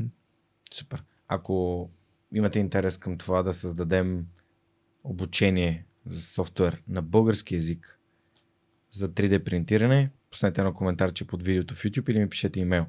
А защото според мен сега ми дойде идеята, че това може да е нещо... Тъй като ти не си първият човек, който занимава с 3D принтиране, който Да, на този стол. да. А, Тео, а, Теодосив от а, Кинетик, Мгм, не да. учителя по физика, ами предприемача. Да. Първия, един от първите двама българи в Y Combinator, един от най-известните Да. а, акселератори в света. А, той прави в момента картинг електрически, тъй като изгоря а, електромобила им миналата година Ужас. през април месец във Варна в цялата им работилница изгоря. Кой друг е бил? Свилен от Dronamics, Да. разбира се. Ние по-скоро бяхме в неговото хале. Да. А, кой друг се занимава с 3D принтиране? Има много хора. Много хора. Над хиляда Все- души са вече в Все България. повече и нашия Repulse, реално нашето устройство за против хъркане е 3D принтирано. Да, да. Неговата, неговото, Да, неговия да. прототип. Така че, супер. А, добре, в момента си собственик на Папионки БГ, Мгм. на ОС, т.е. това са двата бизнеса, които движиш. Да, Има ли още нещо, което, с което се занимаваш? да. А, давам уроци по биология. Как така даваш уроци по биология? Ми подготвям а, кандидат студенти да влязат да учат а, биология, да влязат да учат медицина в университета. Давам уроци по биология. Къде? Как? Частни уроци. Добре. Да. Не си, не си примерно част от някакви платформи? Не, не. За мен, това е лична мисия, която подех. А, искам да, да вдъхновявам млади хора да се занимават с биология и с медицина, а, защото ми доставя огромно удоволствие да виждам процес на научаване в очите на един млад човек. Мгм. Да виждам как гори в, през любопитството си в науката. И в науката за човешкото тяло, медицината. И много ме кефи. Харесва ми да, да задавам въпроси, да търсим заедно смисъла, защо черният дроп е разположен там. И те се радват. И много готино. Харесва ти да палеш огън. Да, да, харесва ми да разпалвам огъни отдолу. Много е хубаво. Как си избираш хората, с които да работиш? Защото подозирам, че като предприемач не искаш да даваш уроци на всички. Не, напротив. Аз съм... Имам един, един ученик, който му е много трудно. Много му е трудно. Обаче, какъв е проблема? Това е по-голямо предизвикателство за мен като учител да разпаля този огън. Не, не ги отсявам. Равен достъп за всички. Има. Не искам да работя само с най-добрите. Искам да работя с тези, които имат желание да работят. Което пак си е филтър. М. По-скоро Ако нямаш това, желание. Това говоря. Да, ако нямаш желание да работиш, ти няма да се свържеш с мене. Защото няма да си плащаш за уроци. А като в момента, в който има skin in the game, ти имаш желание да работиш. И работим. Skin in the game. Много е важно. Когато си инвестирал нещо. Да, да, да. Трябва да Paying имаш... is paying attention. Нали, Да, плащаш, да. Плащането е поемане на отговорност. Точно така. Затова филтъра е само това. Ако искаш, А как те намират? А, аз си пуснах няколко обяви в, в а, групите по, за кандидат студенти и го оставих този бизнес е с, най, с философията, с която се опитвам да, да правя бизнес и то е натурално. Тоест да следвам темпа без да има пуш от моя страна. Тоест без да правиш маркетинг. Да, правиш да. Пускам една обява, свързват се с мен няколко души. Изведнъж почва идва и друг, и друг. Не правя маркетинг, нищо не правя. Оставям го да си бъде такова, каквото е. Органично. Органично и го правя за удоволствие. Не го правя, правя го като хоби. Искам да видя дали мога да построя бизнеса си органичен, без да има пуш и желание за величие, а то да бъде страничен ефект от любовта ми към това да правя нещо. Така е по, по-окей, защото ти не го чувстваш като бизнес, не те натоварва. Това, което ти правиш с подкаст. М, Наистина. Органично си усетил. се развива, да. Е, ти знаеш, нали, къде съм бил преди две години, когато сме си говорили и сега. Да, Две години да. и половина. вече. И никакъв пуш. А виж, че се случват. И ти всъщност експириенсваш, извинявай, преживяваш най-голямо щастие точно така. Има си натурален ред на нещата и колкото и да се опитваш да страниш от него, ти пак се връщаш там. Въпросът е кой е. Нали? А как ще го чуеш, като ти си замъглен от собствените си желания да не бъдеш тук и сега, да бъдеш някъде друга, да бъдеш по-богат, да имаш повече, да имаш повече свободно време, все нещо ти липсва. И ти как ще видиш това, което имаш сега, като си фокусиран върху това, което нямаш? Нали знаеш, будистите какво казват? Ти страдаш заради твоите желания. Като имаш желание, страдаш. Може ли да нямаш желание? Яко.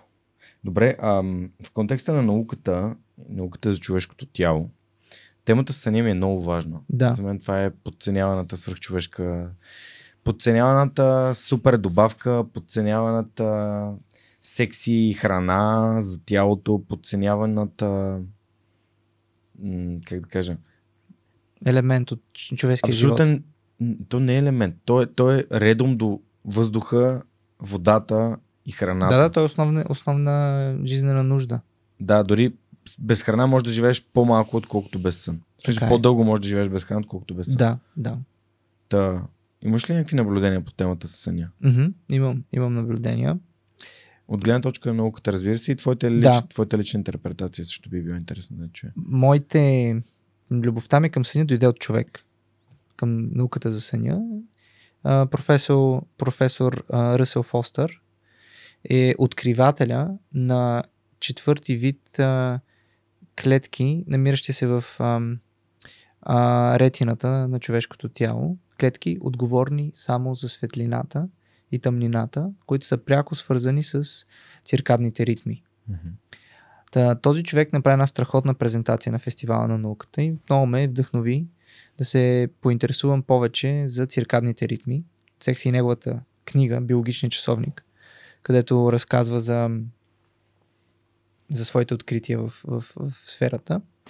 Та, сънят е нещо много вълшебно, по мое, по мое мнение. Защо? Защото тогава се осъществяват най-важните за, на, за нашето общество дейности памет и обучение. Памет, обучение.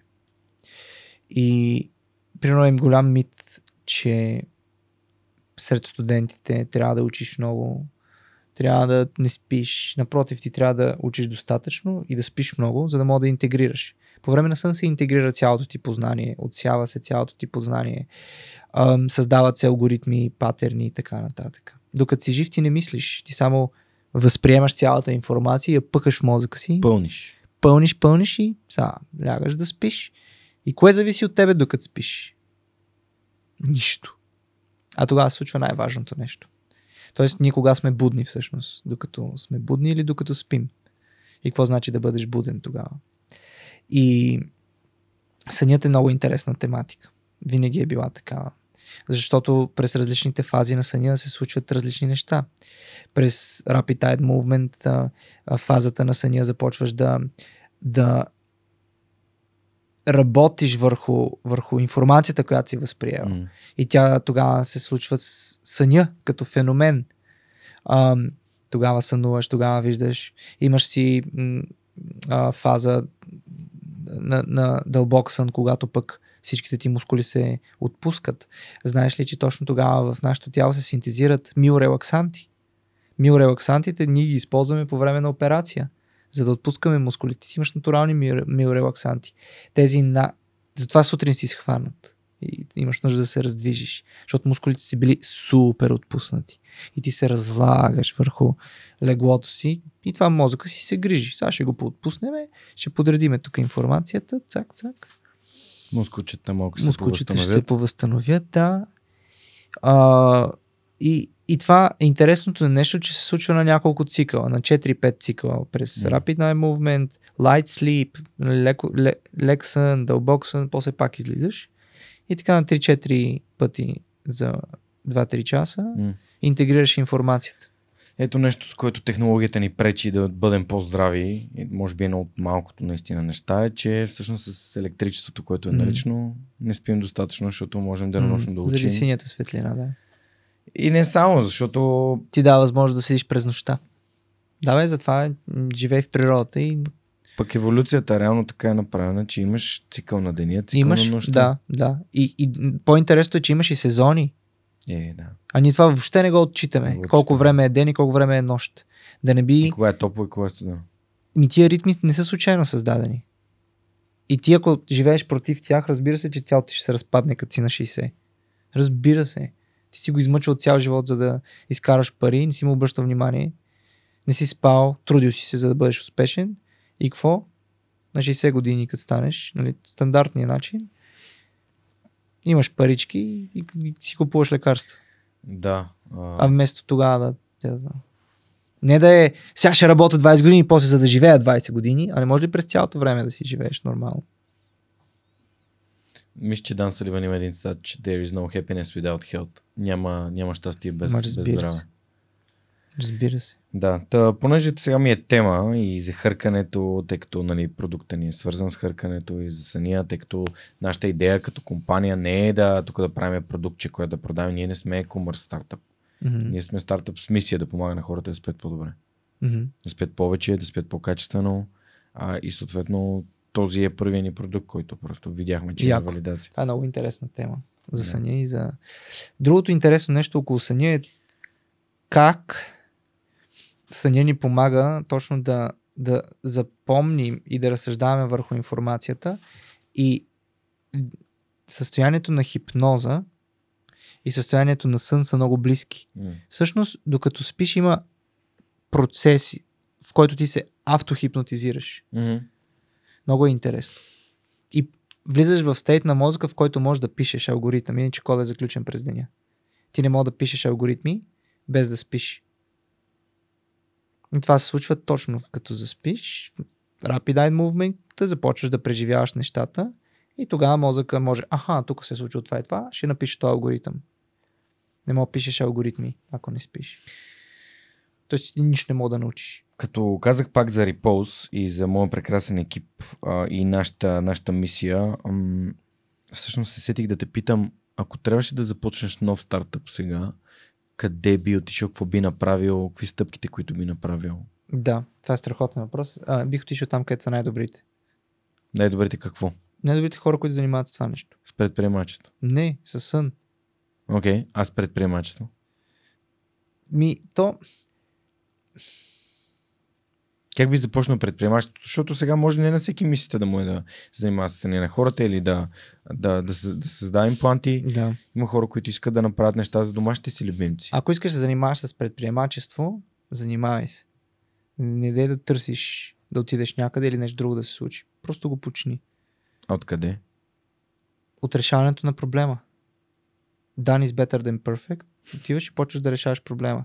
Винаги имаме нужда от помощ, винаги имаме нужда. Примерно, моя, моя начин на предприемачество никога не е бил свързан с помощ отвън. Винаги mm. аз съм си ги почвал нещата. Mm. И директно си ги почвам да ги правя, без да търся перфектната среда. Сега, ако тръгна се чува, България е най-перфектна среда да правя импланти и да правя модели, не е ли? Винаги има по-добро човек. Винаги има по-добро. Просто почваш и си правиш това, което те кефи. Всичко друго е сайт. Той е страничен ефект от, от твоята дейност. Ако следваш тая мисия То не е страничен ефект, ми е по-скоро е byproduct. Точно, Тоест, парите и О, са как се byproduct. Ам, Страничен доб- продукт. Добавен, не е страничен, остатъчен продукт. Да, да, точно.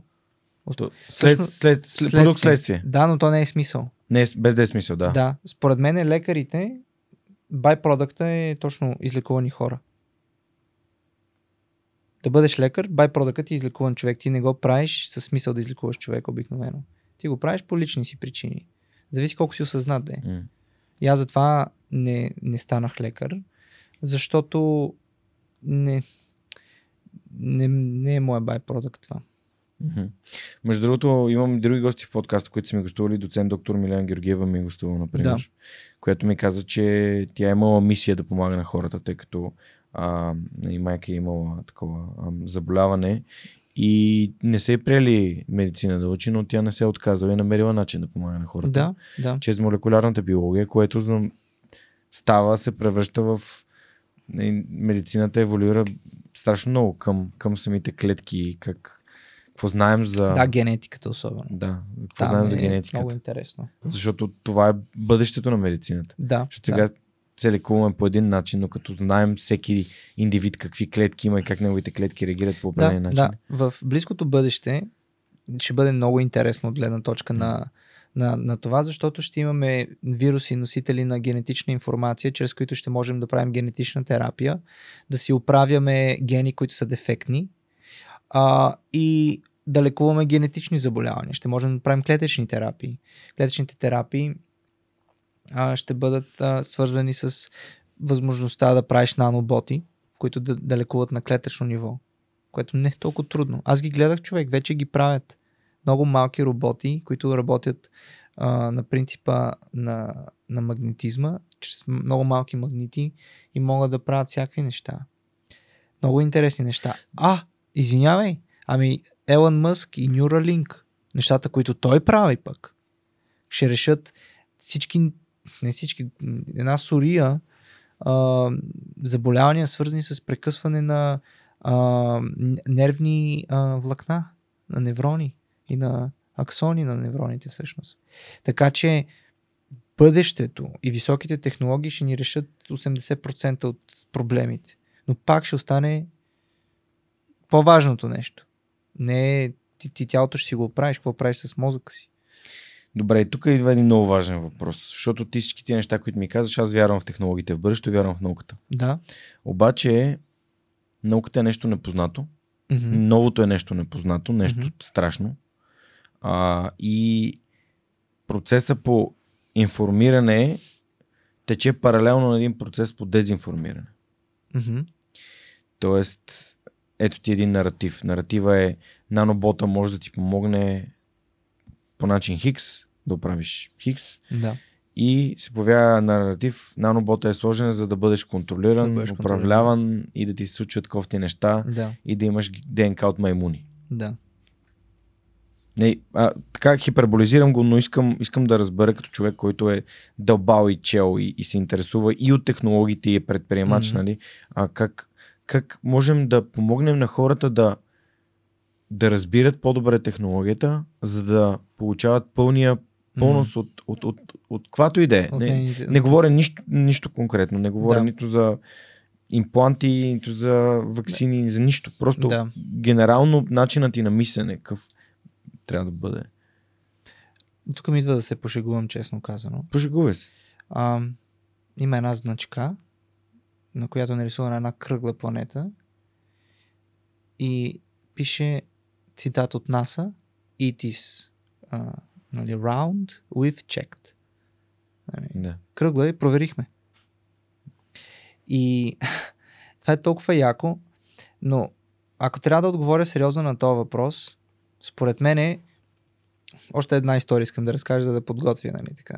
Ни в математиката може да си пишеш лема. Лемата е теорема, която доказваш и използваш след това на готово, но ти си я доказал. Та, лемата, втората е, примерно във Франция, хората имат по 300 евро на месец за култура. Държавата ти плаща 300 евро на месец, за да може ти да ходиш на театър, да ходиш на, Изложби. на изложби. И само за това имаш ги. Тоест те как работят? Работят на принципа ние ви даваме пари, за да може вие да бъдете по-образовани. Гледна точка на изкуството. Еми, трябва да се инвестира по същия начин пари в това да правиме нашите пациенти по-образовани. И това се нарича patient education. И в Штатите, например, това е много сериозна тема, на която се работи, как да образоваме повече пациентите, така че те да правят истински информиран избор, когато става въпрос за тяхното заболяване. А в момента в България какъв е информиран избор? Подписваш документа и какво ти каже професора, това правиш. Ти не знаеш какво се случва. Ти не си информиран, защото не си образован. Нивото на образование предопределя и вярванията ти, доколко си контролиран и така нататък, в зависимост от това колко си образован.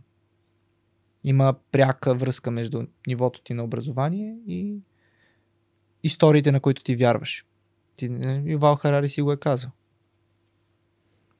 Историите са това нещо, което ни управлява и в зависимост от нивото ти на осъзнатост, различни истории те управляват. А осъзнато си образование а, синоними ли са? Не.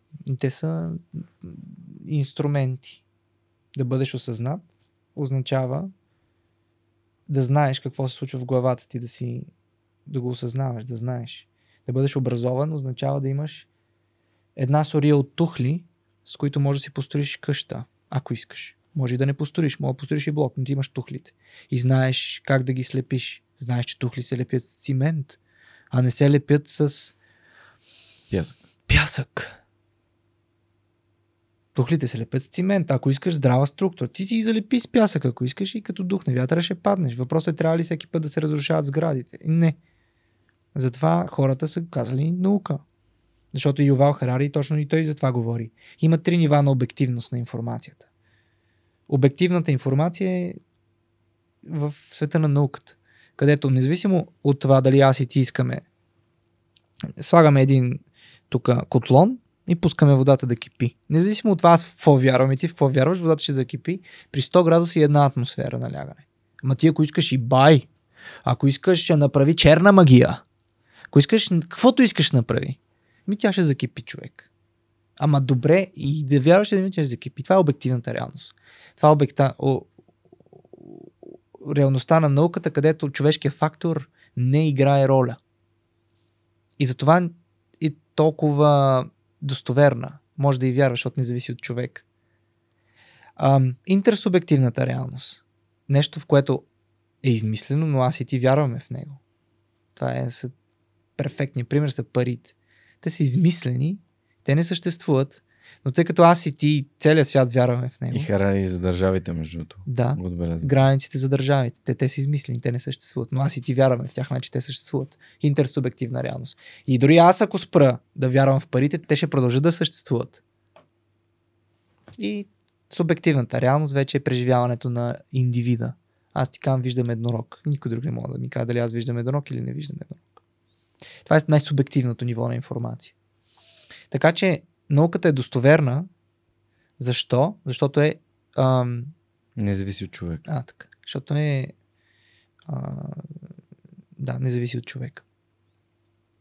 Така че за това образованието те учи на това как да, да имаш научни познания и как да ги използваш и те учи на критично мислене критичното мислене ти помага да отсяваш и в днешно време пък критично мислене е най-важното нещо. Как да отсееш една информация, дали е истинска или аз съм си я измислил. Дали е обективна реалност или е измислица. Ами, благодарение на, на университета, когато става въпрос за медицина, аз съм натрупал познание първо да знам, че ако някой ми каже, че еритроцита е бял, това не е така, защото съм прочел достатъчно книги, видял съм го под микроскоп и така нататък а, чета информация, която е от научно валидни източници. Това са реномирани списания обикновено в нашата сфера. И другото е ен, ен, енциклопедичността като инструмент. Тоест да четеш различни неща. Да четеш за наука, да четеш за физика, да четеш за химия, да четеш от това, от това. И в един момент започваш да, да, да надушваш. Но mm. трябва да стъпиш върху него. Аз стъпих от науката. Но виж, не искам да бъда краен. Затова ще ти дам и другата гледна точка. западна медицина, източна медицина. Имах удоволствие с Христо да пътуваме в Тайланд, за да медитираме там. Това се случи преди две години. И това, което дойде така на, на ум е къде е баланса между... А, нали, говорих за, за крайността. Отидох в Тайланд да медитирам и имах така добра стабилност на западната медицина. И бях готов, имах фундамента на науката, да преценя малко повече какво става на изток. Да видя какво е източната медицина и на какво може тя да те научи. И така с Христо пътувахме до Тайланд и се срещнах с Сифо. Бяхме 10 на 12 дена там, медитирахме по 3 пъти на ден. Сифо е учителя. Само Сифо е, да, китайската дума за баща и духовен учител. От два иероглифа се изписва Си и Фу. И беше много интересно за мен преживяване, защото знаеш ли, китайската медицина, източната медицина разглежда тялото не само като физическо такова, както го разглежда западната медицина. Тя разглежда тялото като физическо, ментално, енергийно, емоционално и сигурно има още едно, което изпускам, но мисля, че бяха в, в, тая, в тая насока и в тази рамка. И абсолютно така. А, част от заболяването могат да бъдат провокирани от силни емоции. Защо? Защото при силните емоции се отделят много стресови хормони, адреналин, норадреналин, които оказват своите ефекти върху нашето тяло и ако в продължителен период ние се чувстваме стресирани, това ще доведе до съответните патологични промени. И ние ако разглеждаме според западната медицина този пациент, че му дадем хапчета, които да му намалят кръвното. Да, да всъщност неговото физическо тяло ли страда или каква е причината на това физическо страдание, не е ли емоционална. Не трябва ли да, вместо да му дадем хапчета високо кръвно, да го пратим да спортува и да го насочим към психолог. Западната медицина е много прагматична в това отношение. Казва, симптоми лечение, симптоми и лечение, симптоми и лечение, симптоми лечение. Няма го човешкия фактор. Няма емпатията в днешната медицина. Къде е емпатията? Защото днешният доктор е толкова заед, че не може да обърне половин час внимание на пациента си. Защо? Ме съм много фрустриран от това нещо. Защото да си лекар не означава само да му решиш проблема, а да му дадеш и емпатия на пациента. Той затова е дошъл, човек в нужда, да излекува и емоционалното си тяло, не само физическото. И това са само две от телата, които ние познаваме. Той има енергийно тяло. Нали, това вече говорим за метафизика. Защо? Защото тя не е доказана от медицината. И задавам въпрос. Всяко нещо, ли, което не можем да докажем научно, трябва да отхвърляме. Според западната медицина, според evidence-based медицината, според науката, да. Ако нещо не мога да го докажа, не съществува. Не съществува. А как това се свърза с предишното, което ми разказа за обективното ниво? Ами, с думата обективизиране, тогава, когато нещо може да бъде доказано чрез науката, то може да бъде обективизирано. И за това, това, което искам да кажа всъщност е, че не бива дори в, в, в, в, в тая парадигма, когато говорим за критично мислене, когато говорим за доказателства, да отхвърляме всяко едно нещо, което не може да бъде доказано с наука и с доказателство. Това беше моят голям лърнинг от, от изтока, че има и друг свят, който тъй като не може да бъде доказан, не означава, че не съществува и че не е, не е правилен или верен. Напротив, той също съществува и той също носи своите а, уроци и доказателства за своето съществуване. Добре, да, тук в главата ми излиза нали, следната, следната случка. Купил съм лекарство на майка ми, дала съм ми го и тя го е приела и изведнъж нещо и се случва и казвам това лекарство причина на майка ми тия резултати. Mm-hmm. То е обективизирано от гледна точка на моето възприятие спрямо нея. Mm-hmm. Тя е преди не го, не го е взимала, сега го е взела и се е случило mm-hmm. Хикс. Да. Тоест, нали, емпирично е доказано с един случай. Да. Това значи ли, че... Не, защото това е западна медицина. Защото как работят лекарствата? Когато взема парацетамол, mm-hmm. при 99,8% от случаите, парацетамол води до противовъзпалително действие. На 1000 души, 998 човека ще имат тия резултати. Двама души, които няма да го имат. Но това е супер. Защо? Защото 998 ще бъдат излекувани. И аз подкрепям тази тенденция, защото лекарствата помагат. И не може, не може пък, ето ти другата гледна точка, отрязал съм си ръката и да медитирам. Еми не трябва, трябва да направя тампонираща превръзка. И да медитирам, да не медитирам, да вярвам в духовни учения, нищо няма ми помогне. Защо? Защото тебе ти тече кръв, бе, пич. Като ти тече кръв, ще, ще спреш. Същото нещо. Има заболявания, които с духовност не мога да ги решиш. Това е западната медицина, тук вече говори. Ето ти примера с Стив Джобс. Аз съм много фрустриран от него. Човека си намери черен дроп и заради твърдоглавието си умря от рак на панкреас. Той си намери черен дроп и заради твърдоглавието си. Обясни. Не е контекст. Той е знаел, че е болен от рак на главата на панкреас. Хванали са го в стадий, който е бил операбилен. Но Мгм. той е казал, не, аз ще се лекувам с а, По друг начин. альтернативни методики. Мгм. И тук пак, виж колко е интересно, стигаме пак до личния избор. Дали Стив Джобс заради твърдоглавието си е станал Стив Джобс и имал тия професионални успехи, или заради твърдоглавието си е умрял, ами заради едно и също. Именно заради него. Стив Джобс е Стив Джобс.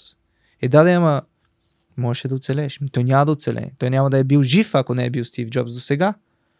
Стив Джобс е бил ужасен родител. Какво Е. правиме? Ето това е нивото на идентичност, за което си Мгм. говорихме в началото. Да, да. Неговия личен избор е този. Аз го осъждам. Но кой съм аз, че да съдя, нали така беше? Яко. Та- С, ен, с Да. едно изречение. Никога не трябва да се влиза в крайност. Трябва да човек, според мен, да, да се опита да вижда различните гледни точки и да прави осъзнат избор. Да вижда и западната, и източната. избор. Да, Любимата ми комбинация от Да. две думи. да. Осъзнат избор. Осъзнатия избор, Като за разлика от просто избора, Мгм. ти позволява да претеглиш ситуацията преди да вземеш Да, решение. да, дава ти възможност за, за действие всъщност. И Дава ти възможност да го вземеш знаеш или ли да не кое го е по-важно ти дава? Кое? Отговорността. Да. Е, ти винаги я поемаш. Или Не. осъзнато, или неосъзнато. Да, окей, съгласен, съгласен съм. Но когато правиш ам, избор, който не е осъзнат, просто избираш нещо, защото ти съдбата ти го Мгм. изпраща или нещо се случва, просто Не искаш избор- да поемаш отговорността за не правенето на избора. Разбирам те, да. на избора. А пък това според мен е фундаментално. Да, да, да. И то е всичко от несигурността идва. Кога можеш да поемеш отговорност върху нещо, като се чувстваш сигурен? И трябва ли да поема отговорност за нещо? Ето това е страхотен въпрос. I don't know. Велико. Здравейте, прекъсваме подкаста за кратко, за да можем аз и Георги Спасов, един от основателите на LimeChain, да разгледаме следващия въпрос, свързан с блокчейн технологията и да му отговорим. Благодаря ви за вниманието. А да, здравей отново с а, следващия ни въпрос, свързан с блокчейн. Здрасти. Нямам търпение да ни отговориш. Какви са плюсовете и минусите на децентрализацията? Супер. Еми, страхотен въпрос. Това ми е един от а, любимите въпроси, на които да отговарям. Особено както е формулиран, че има и плюсове и минуси, защото това е вярно. А, не, е, не, не е само положително и не е само негативно. А, какви са плюсовете? Защото сме свикнали да, да чуваме за тях или поне аз съм свикнал да чувам за тях. Ами, липсата на цензура. Когато едно нещо е децентрализирано, демек няма една точка, която да може да упражни масов контрол, то тогава няма и цензура. Не можеш да бъдеш спрям. И това е както хубаво, защото всъщност не може твоето мнение да бъде, а, как да кажа, заглушено, така и лошо, защото пък а, зловредни действия, дори мнения и така нататък, не могат да бъдат заглушени. А, всеки нали, може да, да, да стигне само себе си изводи за неща, които е хубаво да могат да бъдат цензурирани, въпреки че хубаво е, е нещо, което е много вариативно на база на контекста. Защото в едно време, в едни ситуации, в едни социални норми хубаво е едно нещо, в други социални норми също нещо може да не, е, да не е хубаво. Но децентрализацията е първото нещо, което, което дава и като предимство, и като недостатък. Това е липсата на цензура. Другото нещо, аз загаднах за него, това е липсата на централна точка. Сега, централните точки както могат да цензурират, както могат а, да, са, да, да, да са, как да кажа, над закона в смисъл на това, че, да кажем, в, твоя, в тяхната си платформа те могат да определят ти имаш ли право да си техен потребител, колко пари да ти взимат като комисионна и така нататък. А, демек, има и, на, и може и всъщност да се възползват от теб, то те, тези централни точки, но ние сме свикнали с тях да ни спасяват в някакви моменти. Неща от сорта на забравих си паролата, какво правиш? Отиваш към, в сервиса за забравяне на парола и някъде, някъде, някой си, автоматично или ръчно, отива и ти казва, ами, ето, с този линк ще си смениш паролата. Това пък са удобства, които централните точки не ни позволяват да се, да, да, когато ги няма, не можем да ги, да ги случим. Така че отново виждаме двата, двата нюанса на, на, на централизацията. Третото нещо, което, което бих казал, че е твърдо в полза на децентрализацията, това е липсата на е, така нареченото single point of failure, единич, единична точка, където може да се провали. Това е когато една точка в системата е толкова важна, че ако ние щупиме нея, всъщност щупваме цялата система. При децентрализацията няма, такива, няма такава точка, което е хубаво. Всички са равни, всички са взаимозаменяеми. Докато при по-централизираните системи обикновено има такива точки, било то а, инфраструктурни, софтуерни или дори човешки. В смисъл, дори хора могат да бъдат single point failure, ако те трябва да вземат решение и само те могат да вземат дадено решение. Та това са общо взето моите, моите два цента около децентрализацията, ползите и недостатъците. Благодаря ти за този отговор и ще се видим и чуем следващата седмица. Чао! Благодаря на LimeChain за това, че подкрепят свърх човека, а на вас ще бъда много благодарен, ако ми изпратите въпроси, свързани с блокчейн и криптовалутите или изобщо цялостно за Web 3.0, които можем последствие с Жор Спасов и екипа на LimeChain да отговорим и съответно да помогнем на вас. Благодаря и приятно слушане на настоящия епизод. Ам, насочваме се към финала на нашия разговор. Mm-hmm. Изключително приятно ми беше да вече почти 3 часа си. Леле, аз не ги усетих, кога минаха, да. Така е в свърх човекът. Надявам да. се, че нашите слушатели и зрители също. Да, не сме ги натоварили. Но... О, не, съмнявам се. А, нека, нека да ни кажат, ако да, нека да кажат. ги натовари, нека ни пишат коментар. А, или съобщение, или имейл. Аз отговарям на всички, разбира се. В инфото към епизода ще, направят, ще намерят линкове към теб, могат да питат за курсове по биология и така нататък. Но знаеш, последния въпрос, който задавам на хората е как според теб можем да, набра... да направим България на по-добро място?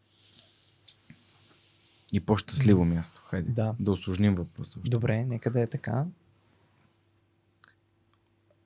Има една книга, която се казва Reinventing Organizations. която има страхотни похвати за това как една организация може да работи а, базирана на определени ценности. Те организациите се работят, обаче какви са ценностите, които дадена организация изповядва и кои са водещите, нали? За да може една организация от хора да работи и да бъде наричана да бъде най-високо продуктивна според автора на тази книга и да хората да се чувстват вътре щастливи, а, трябва преди всичко те да бъдат осъзнати и второ да правят това, което наистина искат. Не да работят за пари, а да работят заради това, че изпитват удоволствие от процеса, какъвто и да е той. И тогава, когато помогнем на хората да открият процесът, който им доставя удоволствие, и те го правят,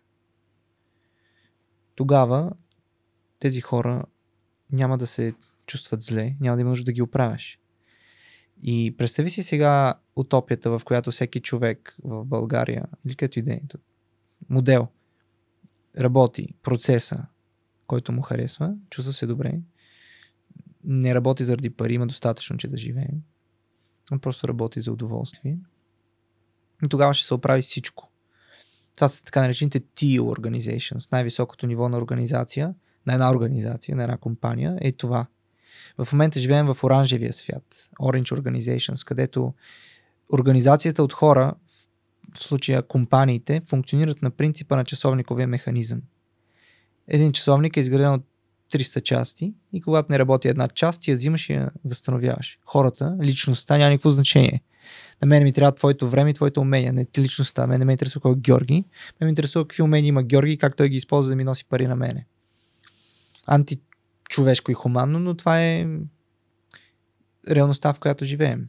Има все повече компании, които стават зелени, The Green Organizations, където метафората е семейство. Ти освен Георги, който има ти и ти качества, ти си ценен за мен и като човек. И когато ти не се справиш, аз няма да уволня, ще се опитам да ти помогна да се справиш с твоя проблем, защото те ценя като кадър, като човек, освен това. Но истинската революция в Teal Organizations е способността всеки един член на тази организация да поема отговорността за нейното бъдеще. Shared responsibility. Взема решение този, който е най-пряко засегнат от, от конкретната дейност. Ето ти пример. В един ресторант шефа взима решение за това колко тигана да има и колко печки да има. Той ги купува. Той казва колко. А не трябва той да ги купува.